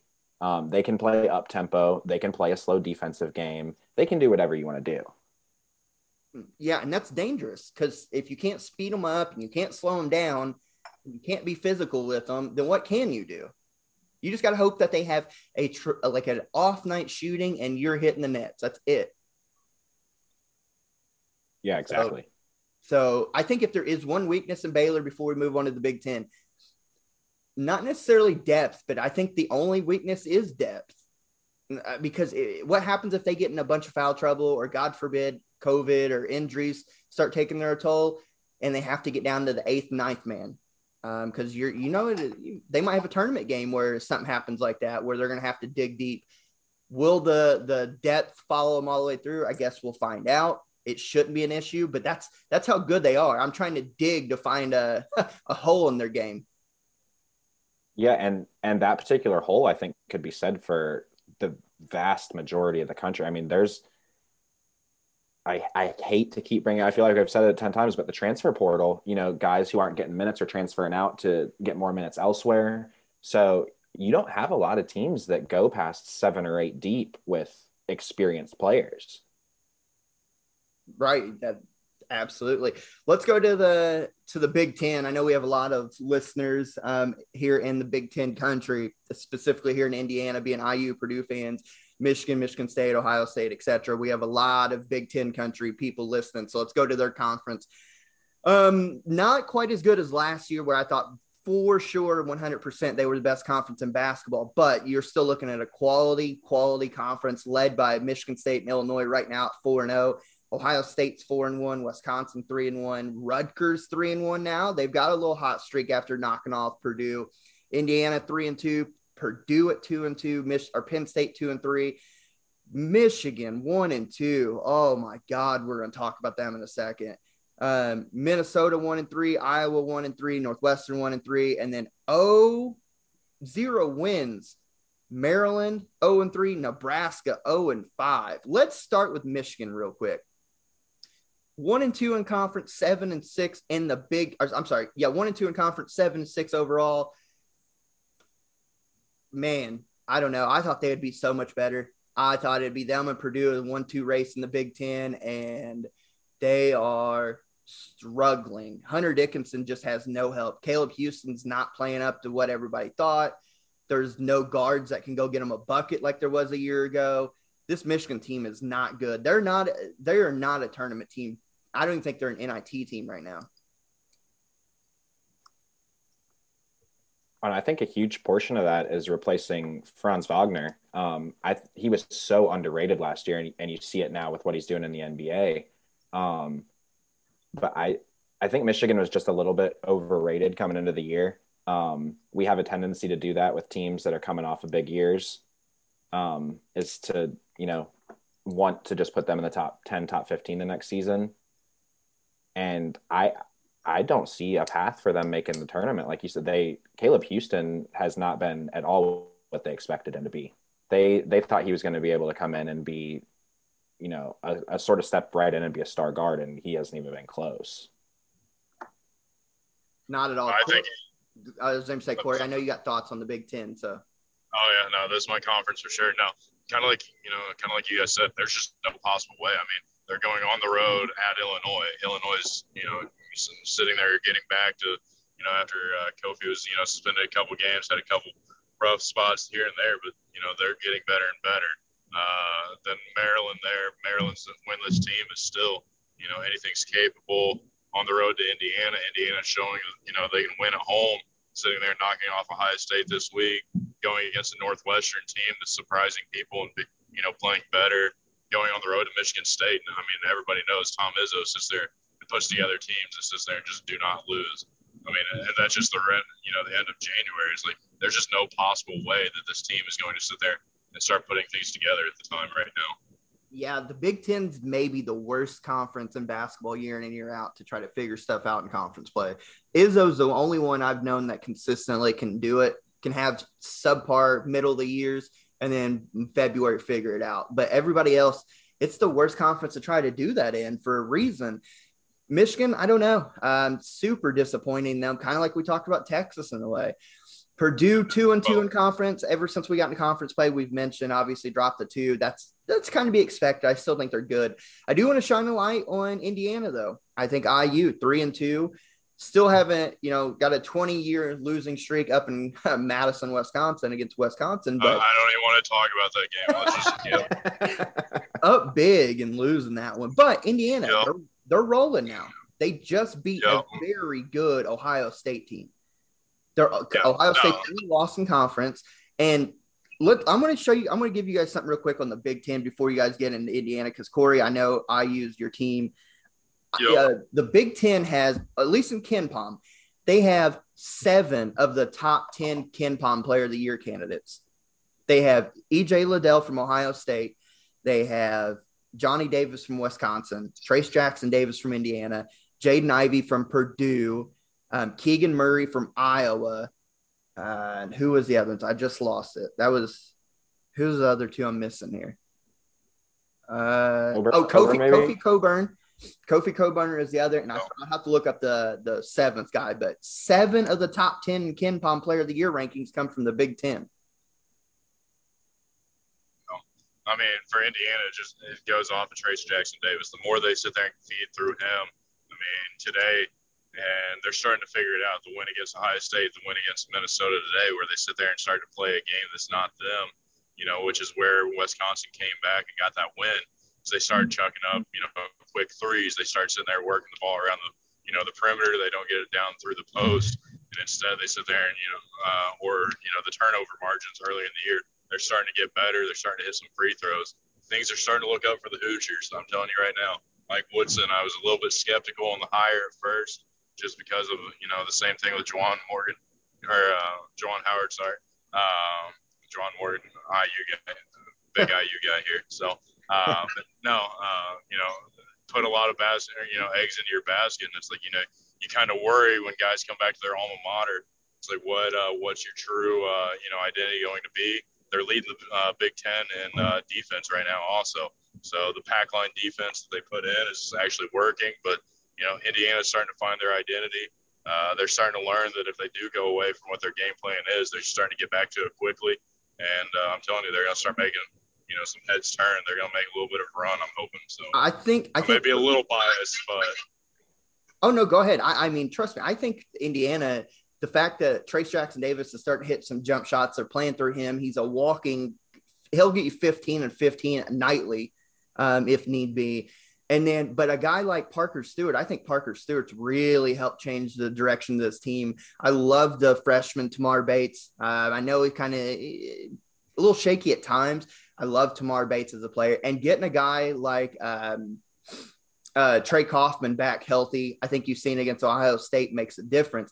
I think this Indiana team's finally going to break that current or tournament curse and get back to the tournament and could potentially depending on how they keep progressing. I still think Indiana's woes is three point shooting. Um, we've seen it uh, over the last four years with Archie Miller basketball. Earlier in this year, they still struggled hitting threes. I'm gonna look up see what they are shooting from three right now. But I think three point shooting can around 36 point, uh, 36, 35 exactly, 35 percent exactly, which which is about average. They're 102 in the nation in that. Um, I still think that could be a factor if they can consistently hit from three. But this looks like a tournament team. And with a guy like Trayce Jackson Davis, you need a star come tournament time. I think with the right matchups, man, maybe you could see them sneak in the Sweet 16. I think it all depends on their matchups and seeding. But I do think Indiana's the tournament team this year. I tell most underrated player right now in the Big Ten, Race Thompson, right now. Sitting there, he's a 100% a workhorse for him you know, cleaning up everything with uh, with Jackson Davis. He's an absolute beast that just people aren't recognizing just because, like you said, seven out of the top ten and the you know KenPom Player of the Year. But Trace or uh, Race Thompson right now is sitting there cleaning up and doing the little things that Indiana needs to sit there and step themselves up. I want to give you talk about Kent or Indiana's defense. They're 24th overall in KenPom for overall, but they're 10th in defense in the country. They are second in effective field goal percentage defense. Teams are only shooting 41% from the field. They are limiting offensive rebounds. Teams only get 22% of the board offensive boards against them in a game. They're 19th in the nation that, and they're the number one defense defending inside the arc. Teams only shoot 39.6% from two point land against them. Plus, they are 17th in the nation on defense and block percentage. They're blocking 15.5% of the, the trips down the floor on defense. I think you start with that. Everybody knows Mike Woodson was going to come in and change the identity on defense. Then, if you get that offense rolling, I think this is a dangerous IU's team as long as they continue to play consistent and solid. You can't, their upcoming schedule, they've got Iowa. Their, their next two's on the road, Iowa and Nebraska. Again, it's life on the road both winnable games, but got to take care of them because then after that, you've got Purdue, Michigan, Penn State, Maryland, and Illinois. There's some chances from wins there. I think if Indiana to get back on track, that game at home in Assembly Hall on January 20th against Purdue, they haven't beat Purdue in such a long time. If they can knock the Boilers off at home, we are talking about a different IU team for sure. Well, and I, I think there's something to be said for Mike Woodson being willing to just embrace what their identity is offensively and just feed Trayce Jackson Davis the ball. I mean, that's sort of more the NBA mentality. It, you see some of these college coaches fall so much in love with whatever their offensive system is. When you have a guy who can score 20 points a night, just get him the ball. Oh, for sure. Yeah, it's an NBA style offense. And you heard because he spent so much time in the NBA, you heard people in the NBA from the New York Knicks players talking about how much they loved Mike Woodson. You hear it now. I've seen Trayce Jackson Davis tweet to some former IU players a few weeks ago, um, talking about um, how they'd love to play for Coach Woody. And he's like, I forget who it was who he was talking to, but he's like, you would have loved him because he yells at you if you don't shoot. It seems like the players are invested into him. They love playing for him because he has their trust. He's going to work them hard and coach them hard but he gives them the green light to go out and play and not restrict them. I think Indiana, I said it over the summer when they hired him. The best thing besides Mike Woodson, the best thing that they did was bring in Dane Fife because Dane Fife is a top tier assistant coach in college basketball. Absolutely. And they have uh, uh, Thad Matta sitting there, and, you know, director of basketball operations sitting there right at the, you know, edge of the scores table with input too. I mean, they're setting themselves up to sit there and be a, you know, back to you know the old identity of being a uh, winner. Completely agree. Um, real quick, also on the Big Ten, um, Tom Izzo just keeps doing it. Uh, he just you know lose, loses Rocket Watts. Josh um, Josh Langford finally graduates, but man, no, is it mirrored? Did it feel like Langford was there for like ten years? Oh, he was. he was. I swear, Like there's always guys like Aaron Craft was the same way for Ohio State. I was like, I swore that guy was in college like since I was like 10 years old. So I was, was like, man, I was like, it felt like Perry Ellis of Kansas was there for 20 years. He felt like he was a Yeah. complete vet. Um, yeah, I, I would, but there's their identity in Tom Izzo is always the same. They're going to rebound. They're going to attack the rim. They want to get up and down and push the ball, but their identity lies in controlling the backboard and defending hard and then running off of your mistakes. Guys, that team is that team's built to win. He's got a program to win despite everybody that they lose. And then the other team I want to talk about is Illinois, sitting there at 4 0 in conference, three or 11 and 3 overall. Kofi Cockburn, a player of the year candidate, they lose obviously Ayo Dosunmu. They have a couple guys transfer out, but here they are still doing the damn thing. Brad Underwood's building a really good program in Champaign.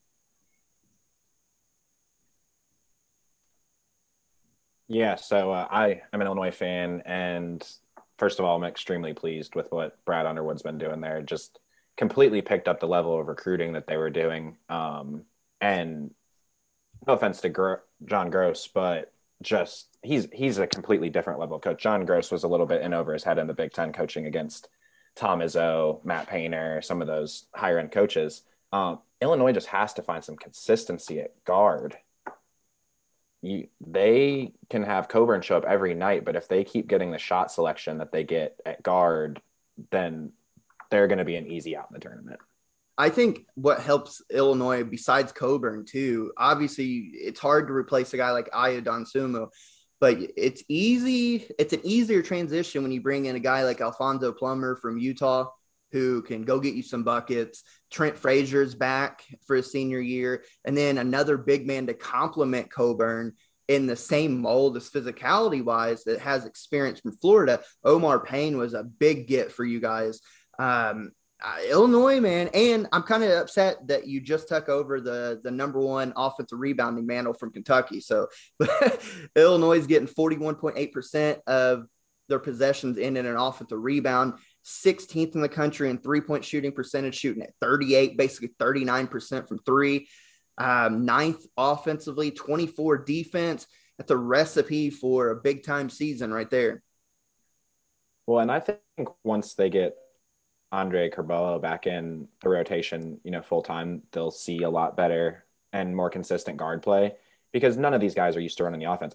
Everything ran through Ayo last year um, to a point where it probably hurt some guys' development a little bit. But I mean, when you have somebody who can get to the rim at will like he could, then it's it's hard to get these other guys looks. But Trent Frazier is really stepping up. Um, again, it's a lot of their issues at guard are shot selection. Plummer, when he's shooting well, is unbelievable. I mean, just he hits shots that you don't even think other guys should take. He's one of those no, no, no, no, no, yes, guys, Right. Where he just hits a thirty footer in somebody's face, but he can be off some nights.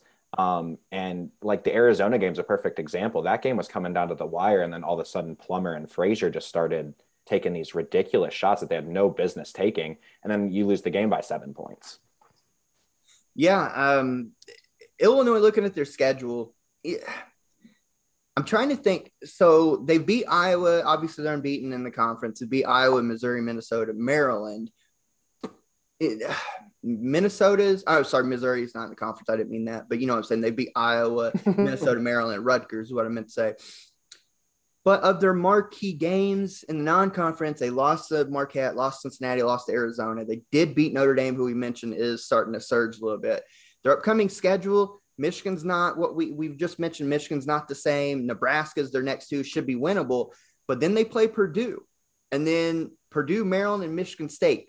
I'm ready to see Illinois again play some competition of their quality, like Purdue, Michigan State, Indiana, Wisconsin, Purdue. Like you look in February there, there's that stretch where they play Wisconsin, Indiana, Purdue back to back to back. I'm ready to see if Illinois has progressed to get one of those marquee wins to knock off a team like that. Because again, the same way with Indiana and knocking Purdue off, if Illinois can start breaking through and knocking some of those team off, you look at an Illinois team, the way they're built and inside the conference they play, it's a top three seed again this year. Yeah, I mean they're top 10 offensively in KenPom, top 25 defensively, despite being unranked. I think they're they're ranked 11th in KenPom overall, um, even though they're unranked. Uh, like you, I'll be interested to see that Purdue matchup. Um, that's a huge matchup for them as far as seeing what they can do offensively with Cockburn going against Edey, because I mean, let's, we'll be honest about Cockburn's game. It's just brute force. I mean, he's not great with his footwork. He he dominates physically, and he's not going to be able to do that against Edey. Well, you wouldn't think. You wouldn't think. Um, we, people thought the same thing about Oscar Tshiebwe against Western Kentucky's big man. Um, the the big man did get some blocks, but Tshiebwe also put up 30 rebounds almost. So um, we'll see. Let's go to the Pac 12. I know we not a lot to say here just because the conference is so down, which I thought they'd be better, but they do have three really good teams inside the top 10 USC, Arizona, UCLA, all unbeaten in the conference.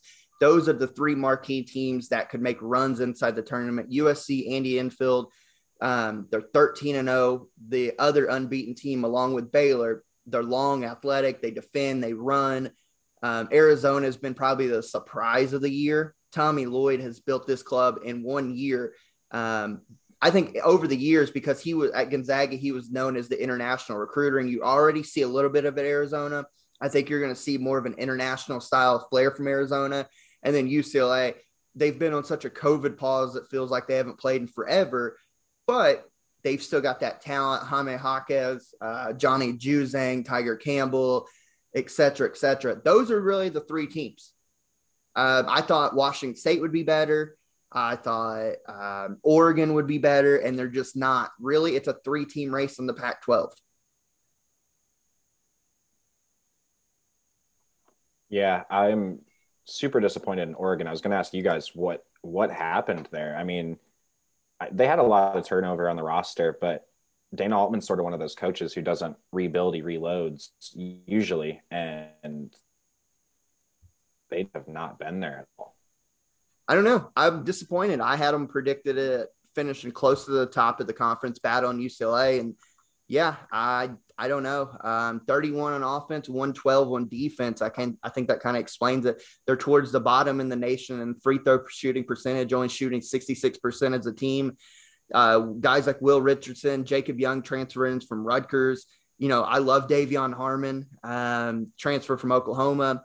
Quincy Guerrier um, from Syracuse. Those guys, they've got talent. And Fale Dante's just not been the guy we thought he would be coming in as a freshman a couple years ago. I don't know. Um, really disappointed in the Ducks this year. Um, they just don't know how to close or how to finish a game or how to sit there. I mean, they have what one, two, three games right now in the month of December that they lost either in overtime or you know within you know uh, one or two possession games. It's like yo, you got to sit there and if you want to sit there and be at the top of the conference, you got to figure out how to flip your script and sit there and start taking games and uh, start finishing them out. And I mean, you look through their schedule and they lose to St. Mary's by 12, lose to Houston by almost 30, but then they're able to hang with Baylor, you know, with an eight. Um, so they're just another one of these teams where, at their best, you know, they can probably play with just about anybody in the country. But how often are you going to get their best? It's super. I mean, again, they are top fifty offense and you know high or you know low to mid 100s on defense it's the inconsistency there it's like they they want to score 90 but they'll give up 91 it doesn't make sense but let's go to the best conference in college basketball so we can start moving on. We talked about the SEC. You look at this conference: Auburn, uh, Texas A&M's unbeaten in conference. Those are the only two unbeaten teams in conference. But the rest of it: LSU, Kentucky, Alabama, two and one; South Carolina, Ole Miss, Mississippi State, Vandy, Missouri, one and one; Tennessee, one and two, and then Florida, Georgia, Arkansas, oh and three. What the hell has happened to Arkansas? Oh my God, they've fallen off the cliff in the last three weeks. But this conference is loaded. This looks, I look right now, and you guys tell me what you think. Auburn, LSU, Kentucky. Hold on, let me let me count that. Up. Auburn, LSU, Kentucky, Alabama. I still think Tennessee, of course, is a tournament team. Um, I think Mississippi State can get up there, and play to their potential. That's six at least. Texas A&M, 13 and two, looks like a tournament team right now at seven. And I think Ole Miss is a tournament bubble team. I know they got five losses. They do they did beat up Memphis, um, but you know they've already beat Mississippi State. I think, or sorry, was it Mississippi State or Arkansas? I forget who they beat now. I have to check, but I think seven solid teams in the tournament, potentially eight, depending. And if you want to throw in, if a team can get hot, like a Florida or Arkansas plays back to their potential, that's nine teams. I think the SEC is so damn good this year.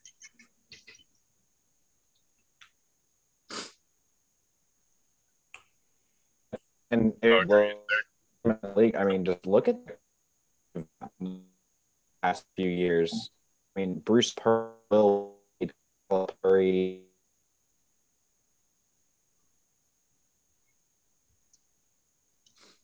you there? I think I think we lost. Uh, I think we lost Phil there for a minute. Hopefully, he'll be back. Corey, go ahead. And, I know you had some thoughts on it. Yeah, I was just saying, no, they're they're easily the most dominant team. They're they remind me a lot. Like I said, I'm a Big Ten guy, but they remind me a lot of the Big Ten a couple years ago, where it's almost so many top teams. Who's going to knock off who? But they're still going to be up there, you know, putting teams in just because you know the KenPom rankings and everything else, and the committee's going to take that into consideration. But no, that that conference every day, if you don't play, no matter if it's you know one to you know 14 or whatever, they're gonna sit there and somebody's gonna knock you off. Uh, you know, like like you guys said, Missouri, Missouri is definitely not a good team. I think Georgia, Tom Crean's seat's getting warmer and warmer, and I think you know a couple of those teams down at the bottom will start to separate themselves out being bad. But right now, the top, you know, nine, ten teams are going to be a lot of fun to watch as we go down the stretch yeah, I think um, this could be like the Big Ten or the ACC or even the old Big East, where you just wonder about if some of those middle of the road teams just beat each other up and trade wins, where it ends up hurting all three or four teams to make the tournament. Where you know we're sitting here maybe eight now or nine even, and then they just all beat each other up to where they have you know eight, nine, 10, 11 losses, and only five or six teams gets in. But I still think we all agree that the SEC is the top of the top in college basketball this year.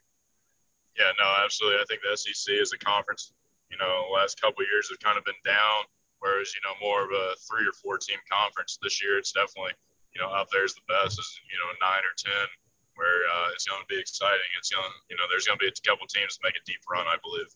And I think what Phil was going to say, and Phil's back with us now. Um, what he was getting ready to say, I think, and Peyton and I have alluded to this the last couple years. The the reason why the SEC's profile in the last three or four seasons has went up to finally now where they're the best conference is you look at the coaching hires. And look at the coaches inside the conference and their backgrounds, their pedigrees from national championships to final fours. And look at the talent that's in the conference this year. And it, there's no wonder why this steady progression, why the conference is as strong as it is now. Yeah, no, that's exactly what I was saying is if you look at the coaches in the conference now versus say just 10 years ago, it's night and day the caliber of coach. I mean, you have 10 really quality or high quality coaches, like you said, with pedigree who have been to final fours at other places, who have built programs at multiple places. I mean, I don't think a lot of people realize how successful Ben Howland was before, you know, I mean, it ended bad at UCLA, but at what he built at Pitt and then what he built at UCLA, um, he's an unbelievable coach. So there's really not anybody that you look at in the league that's gonna be an easy loss or an easy win. Excuse me. I completely agree, and even look at a, a, a novice coach college ranks at um, Jerry Stackhouse at Vanderbilt. He had a rough year last year, but this year they're already starting to be a little better. They've got one of the top players in the conference, is Scottie Pippen Jr he's a triple double waiting nightly if he wants to. Um, even the bottom tier teams are playing better and getting more talent inside their programs, which only elevates the conference. So I think it's an interesting deal. I think this SEC is going to be wide open. Auburn looks the part of the best team right now. They look the part of one of the better teams in the country. But let's see here in a month from now, once everybody starts really having to play each other, at least through the first round of games against one another, part of the round robin style. I think once we get to the SEC tournament in March, I think that thing is going, you're going to look at those brackets, going to be like, Jesus, I don't know who's going to win. And I'm curious what you think. This is a little bit of a, a future question, but um, Jabari Smith is starting to sort of emerge as the possible number one pick. Do you do you see him continuing on that trajectory this year as as we get into SEC play, or and, unless something uh, unless something out of his control slows him down, then yeah, I do because he's what six ten and he's got guard skills and he's defending and playing hard. He blocks shots. He runs the rim. Yeah, he. I mean, he looks like one of the top two or three picks, doesn't he? Yeah, I mean, I, going into the season, he was obviously he was seen as a first round pick, but I did not hear anybody hyping him at that level. And then I'd say over the past week or two, he's really emerged, and uh, you're starting to hear some Kevin Durant comparisons, which I think is probably a little lofty for him. I mean, especially when you consider you know KD was dropping what 30 and 12 a game in college. Yeah. Um, but he's he's going to be a really really good player, and for his size, like he's six ten, and the way he can just pull up on the break and shoot that three is unbelievable for a big man. And it's unguardable at his size and the high release point he has. The the player I think is really starting to turn on here lately for Auburn, and Peyton had alluded to it, you know, prior to everything, is Walker Kessler, the North Carolina transplant. He's starting to really find his game now, and I think it's taken that to that to a whole new level for the program. So I want to ask your guys' opinion, just because you know I, always look at it kind of at the beginning of the year, and I like to look at it kind of in the middle. What's your guys' opinion on, you know, we have so much turnover in the uh, transfer portal and stuff like that. For a lot of the programs that went transfer portal have, you know, heavy that are on the, you know, a little bit more of a struggle side or, you know, high school, you know, or, you know, a typical recruiting class. What's your guys' opinion on what, where is the better option right now? Of, you know, would you stay with the uh, hitting the transfer portal heavy, or would you sit there and try and get back to you know old ways of being more uh, you know a, a, typical recruiting class and see the uh, you know over time the the transfer portal is going to die down? So I've got two answers on that, and I'll, I'll take this and let Phil see what he says on that. So I think it all depends on what kind of program you're at and where you're at in the program. Uh, obviously, like this year, Kentucky's still always going to have a top one, top two, top three at the worst recruiting class under John Calipari. That's just the way it is. They're going to bring in five stars. They're going to bring in high four stars, always. But the reason why I think Kentucky's so good and going to be potentially great by the year's end is because they went out and got experience. They filled holes immediately, like a free agency that they needed. They got shooters. They brought them in. They brought experienced guys in, like Oscar Tshiebwe. And I think that's the that's the new model. I don't think recruiting's ever going to go away because you're always going to have to. I mean, you're gonna have to. You're gonna have to keep fresh talent coming in as you know. No. You can't pass up the big time talent. You just can't. No, no, but, absolutely. Yeah, I think the transfer portal is just another form of recruiting, and I think when done right, uh, you look at Baylor's team last year. They won a national championship with four former transfers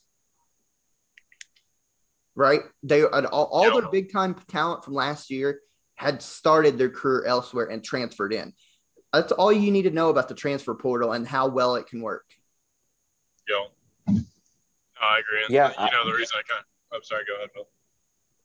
Uh, no, I was just gonna agree with most. I think it, it really comes down to where you're at in your where you're at in your program and what type of coach you are. You know, when you're a coach like John Calipari, who, like Josh said, has experience already with a lot of turnover on his roster because of one and dones and whatnot. He probably has an easier time assimilating some, you know, a more transfer heavy roster.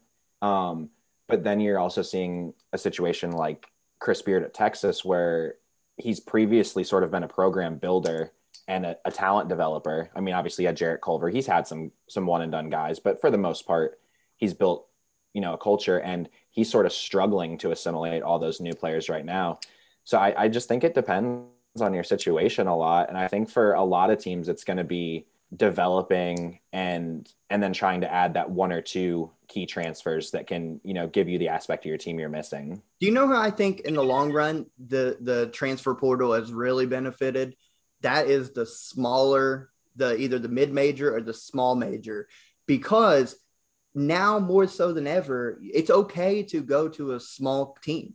Like eh, I'm looking at a kid like Antoine Davis. We followed this kid since he's a freshman. He's been one of the ever since the freshman year at Detroit Mercy. He's been one in the top 10, top 15 in the NCAA in scoring, averaging right around like 25, 30 points a game. He's a senior this year at Detroit.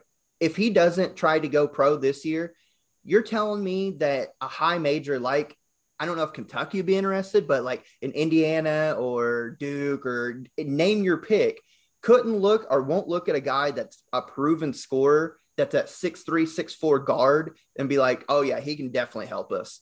I think this the transfer portal has helping kids like that, like Kevin Obanor. He had that great year, a couple years with Oral Roberts, and now he's playing for um, uh, Texas Tech, Yep. right? So Yeah. he's a big time rebounder. That's why I'm surprised Max Abmas, the leading scorer from last year, Oral Roberts, after the season he had and the tournament run they had, where they, uh, you know, knocked off some big teams as a 15 seed and all that. I'm surprised he came back to Oral Roberts. I figured he would be like, oh no, I'm going to a high major. But I think the transfer portal has done wonders for kids like that.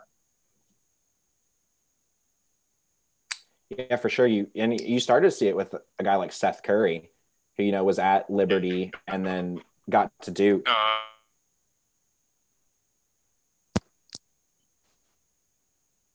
We there? I'm still here. Okay, go ahead and finish your point. I think Corey just like glitched for a second. Okay. I was yeah, I was just saying you've sort of seen it start with a guy like Seth Curry, who Duke didn't take too many transfers before him. I mean, I I want to say you could count on one hand probably the amount of guys who had transferred into Duke, and they seen the success they were able to have with him, and you know they haven't become transfer heavy by any means, but they've definitely at least started to accept some guys. Yeah, um, I think the transfer portal is done well. I'm not one of those people. I think it's it's going to be a part of the game, so you might as well embrace it. And I think we've seen the benefits of it. Um, Oscar Tshiebwe, I mean, Jesus Christ, what he's doing this year, we haven't seen since Tim Duncan, essentially. Um, the dude, he's not going to get 20 rebounds a game just because he's a little too far off now, but he's going to end the year averaging 15, 16 rebounds a game. And that's, it's remarkable. We never seen that at West Virginia. And he's adding the point where he can hit 15 foot jump shots. Like, it's remarkable. I love stories like that. Even uh, forget that they play for Kentucky. It doesn't matter. It just so happens he plays for my team. It's remarkable that kind of turnaround, just going from one school to the next and having more of a freedom and confidence about yourself. Well, and No, that's- and like you said, it's just going to be one of those parts of college basketball now that we got to get used to. Is you're going to see good players who play for two different schools, and that's just not something we're used to really seeing. But it, it is what it is, and I don't I don't think it's a negative by any means. I just think it's an adjustment we have to make as as fans that there's going to be a little less consistency, um, and you know a little more turnover. But I think it's awesome. All right, let's um that's kind of the conference look around and that was a tremendous segment. Like that was a really good breakdown. Um that's what I love about this show so much is the fact that we get people on like you guys and Peyton and myself and other guests we've had we've had former coaches and players in college and that that's one of my favorite parts is breaking down. Now let's go to we have a couple marquee games this upcoming week that I want to shine some light on. Um, and I know I'm going to forget some, but I just want to try to keep it to a couple. On Tuesday night in the Big 12, we have number 25 Texas Tech going on the road to number one Baylor. I just want to get your guys' kind of opinion, maybe some key points for each team and a prediction. I'll start with uh, Corey.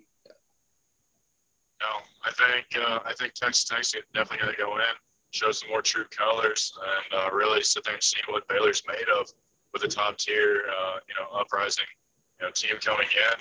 I still think or uh, I still think Baylor pulls it out though. I think uh, I think they're to sit there and it's to be a little bit lower. I think it's to be like a 68-60 game. Yeah, I uh prediction is Baylor big for me. I think Texas Tech probably played about as well as they're capable of playing without their top two scorers. Um and do we do we know yet are they going to be back cuz I think one of them was a COVID te- uh, COVID positive. Yeah, that's, That was gone. to be part of my uh, predict or my wonder. If Shannon's back, I think it makes it a little interesting, at least having him back. I don't know yet, though. but I just th- beating Kansas the way they did without those two guys is such an emotional high. It wouldn't surprise me. and and Baylor's just clearly the better team. So I'll say Baylor 80 to 62. Yeah, I'm going to stay on the Baylor train, especially at home. There's no reason to go against them. I do think Tech can find ways to keep it close, especially if at least Shannon is back. Um, I think a key to match physicality, he's not really shown it so far this year, but he we've seen it all the time at VCU where he was a walking double double as Marcus Santos-Silva. Um, I think he's got to stay out of foul trouble. He has to be physical. He has to get some extra shot opportunities for Texas Tech on rebounds. I think Tech can keep it close um, for a little bit, but I'm with you guys. I got Baylor. Um, I think Baylor will pull away late too. I'll say they win 82 64. I'll go an 18 point victory for the Bears. Um, Thursday night in the Big Ten, number 13, Ohio State at number 23, Wisconsin. I feel like these two teams are so similar. You got player of the year contenders and EJ Liddell against Johnny Davis. Both, you know, both like to defend, both are physical. Um, I think this is kind of a mirror image game. So I'll start with you on this one, Phil. Who you got and a couple key points? Um, I don't think you could pay me to bet against Wisconsin at home. So I'll go Wisconsin probably 72 67. It, will be a good game. Um, it just, you know, very often in college basketball or, you know, any level basketball, the best player on the floor, his team usually wins. And Johnny Davis to me is easily top five player in the country, probably best player in the Big Ten. So I, Wisconsin's going to be tough to beat at home. Did you have a score on that one? Um, 74 68. Corey, what you got?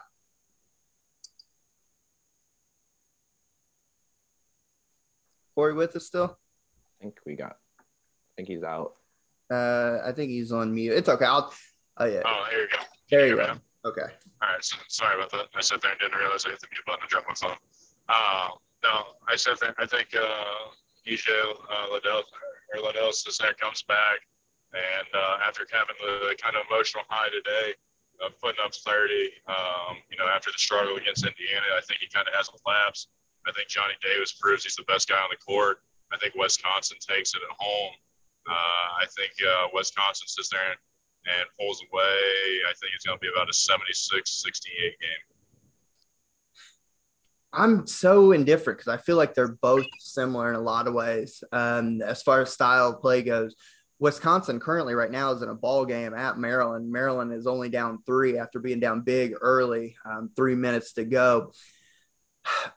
Man, I don't know. I, I, guess I'll go Wisconsin. I'll say Wisconsin wins an ugly, a bowling shoe ugly game, uh, like 69 68. I do think it'll come down to the final possession or two. And I think Johnny Davis will outshine EJ Liddell. I can see him going for, you know, 25 30 again but I wouldn't put it past Ohio State keeping this really tight and even squeaking one out because I do think the Buckeyes are deep and talented. However, I will ride the same wavelength and I'll go Wisconsin 69 68 on that one. And then the final one on Saturday in the SEC. Of course, this one's near and dear to my heart. So I'm to let you guys pick this one first. Number 18, Tennessee at number 16, Kentucky. By all accounts, Sahvir Wheeler should be back for the Vanderbilt game on Tuesday, if not for sure against Tennessee on Saturday.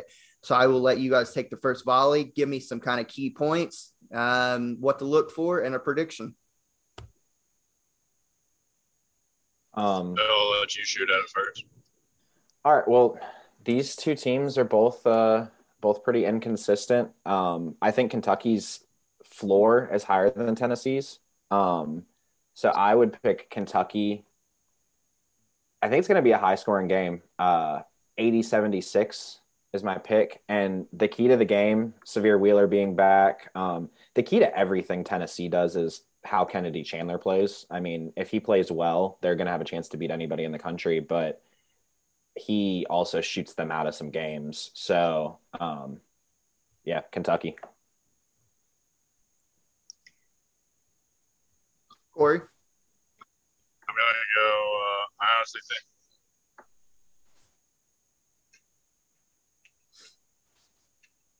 You there? I think Kentucky's going to come in. Can you hear me? Yeah, there you are. You were kind of breaking for a second. Oh, okay. I was just saying, I'm, I'm down in. I actually just went through uh, Lexington, heading south on 75. So. Oh, there you go. yeah. So, uh, like I said, I'm I'm the furthest thing from a Kentucky fan.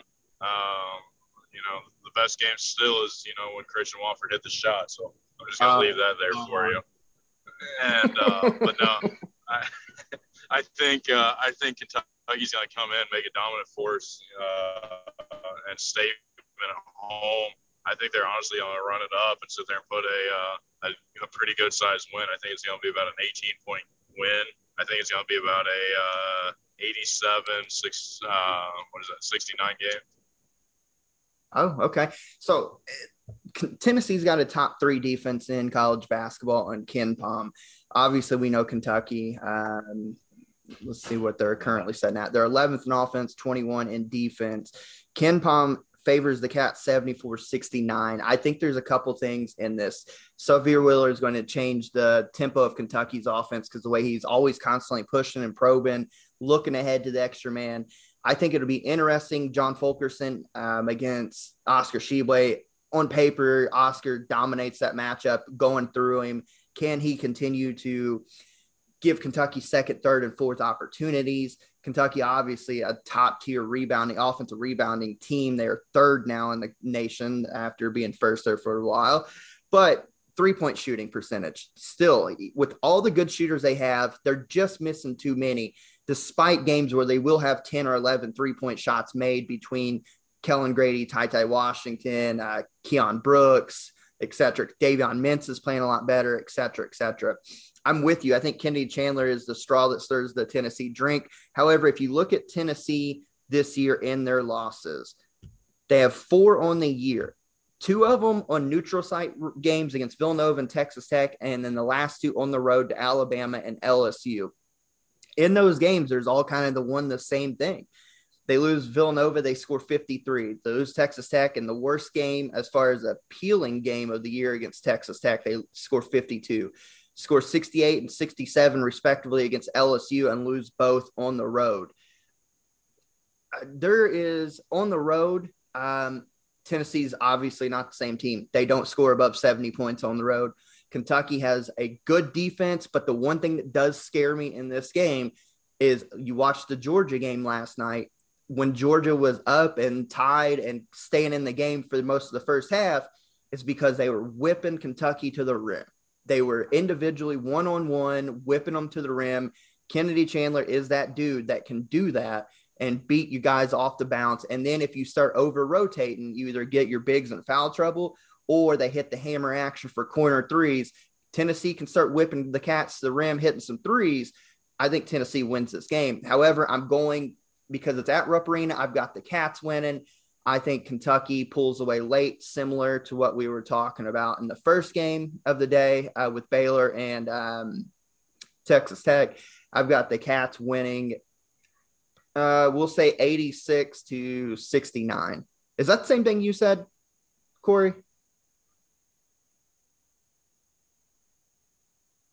maybe not. I thought he said pretty much the same thing, but um, so I'll go Cats winning late 87 69 on that one. Um, yeah, so let's start wrapping this thing up. Let's do obviously everybody who's been around for the start of this, we like to do a segment called shout outs, basically give some love to players, coaches, teams, programs, et cetera, et cetera.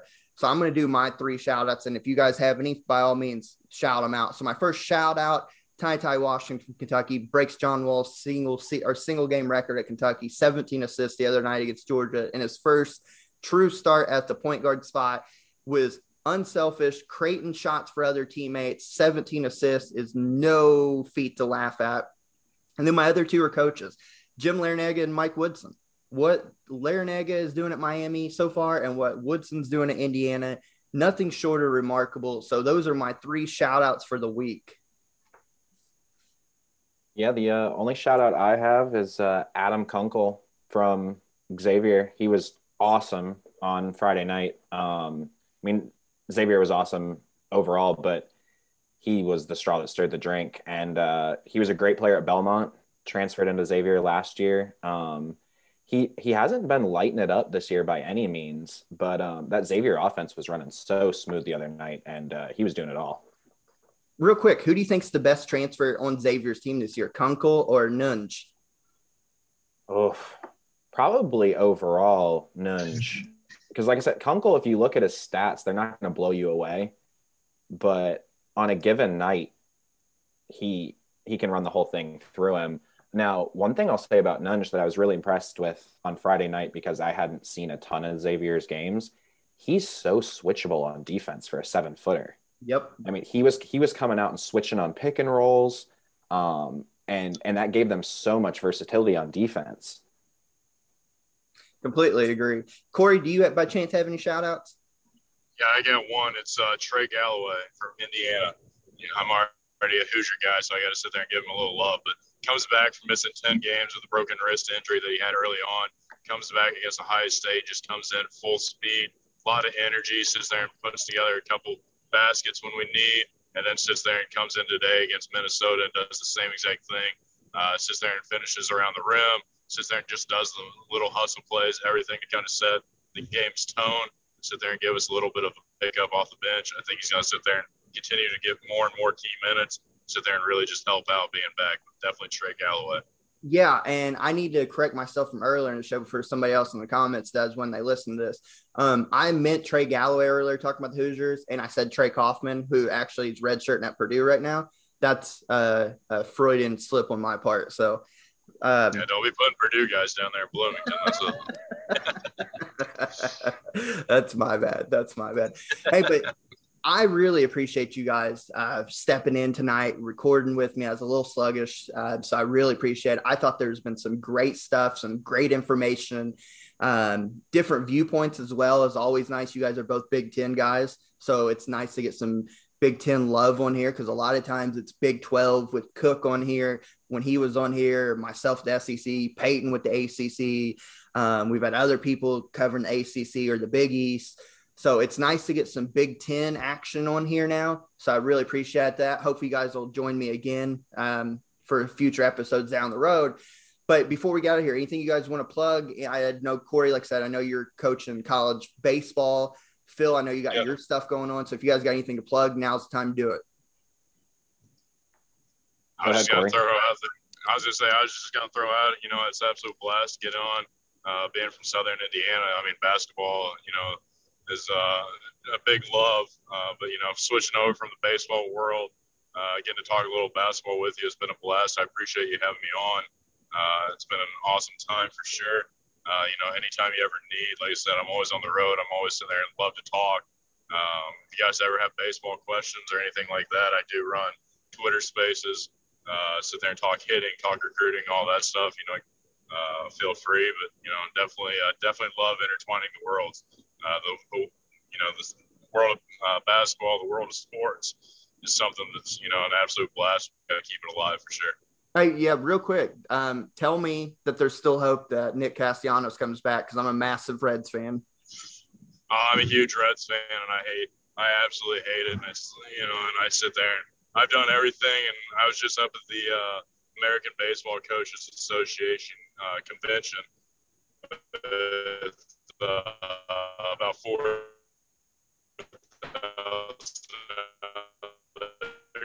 coaches and you know from all over the world and stuff. And you know, uh, there's a couple Reds coaches there, and that that question came up.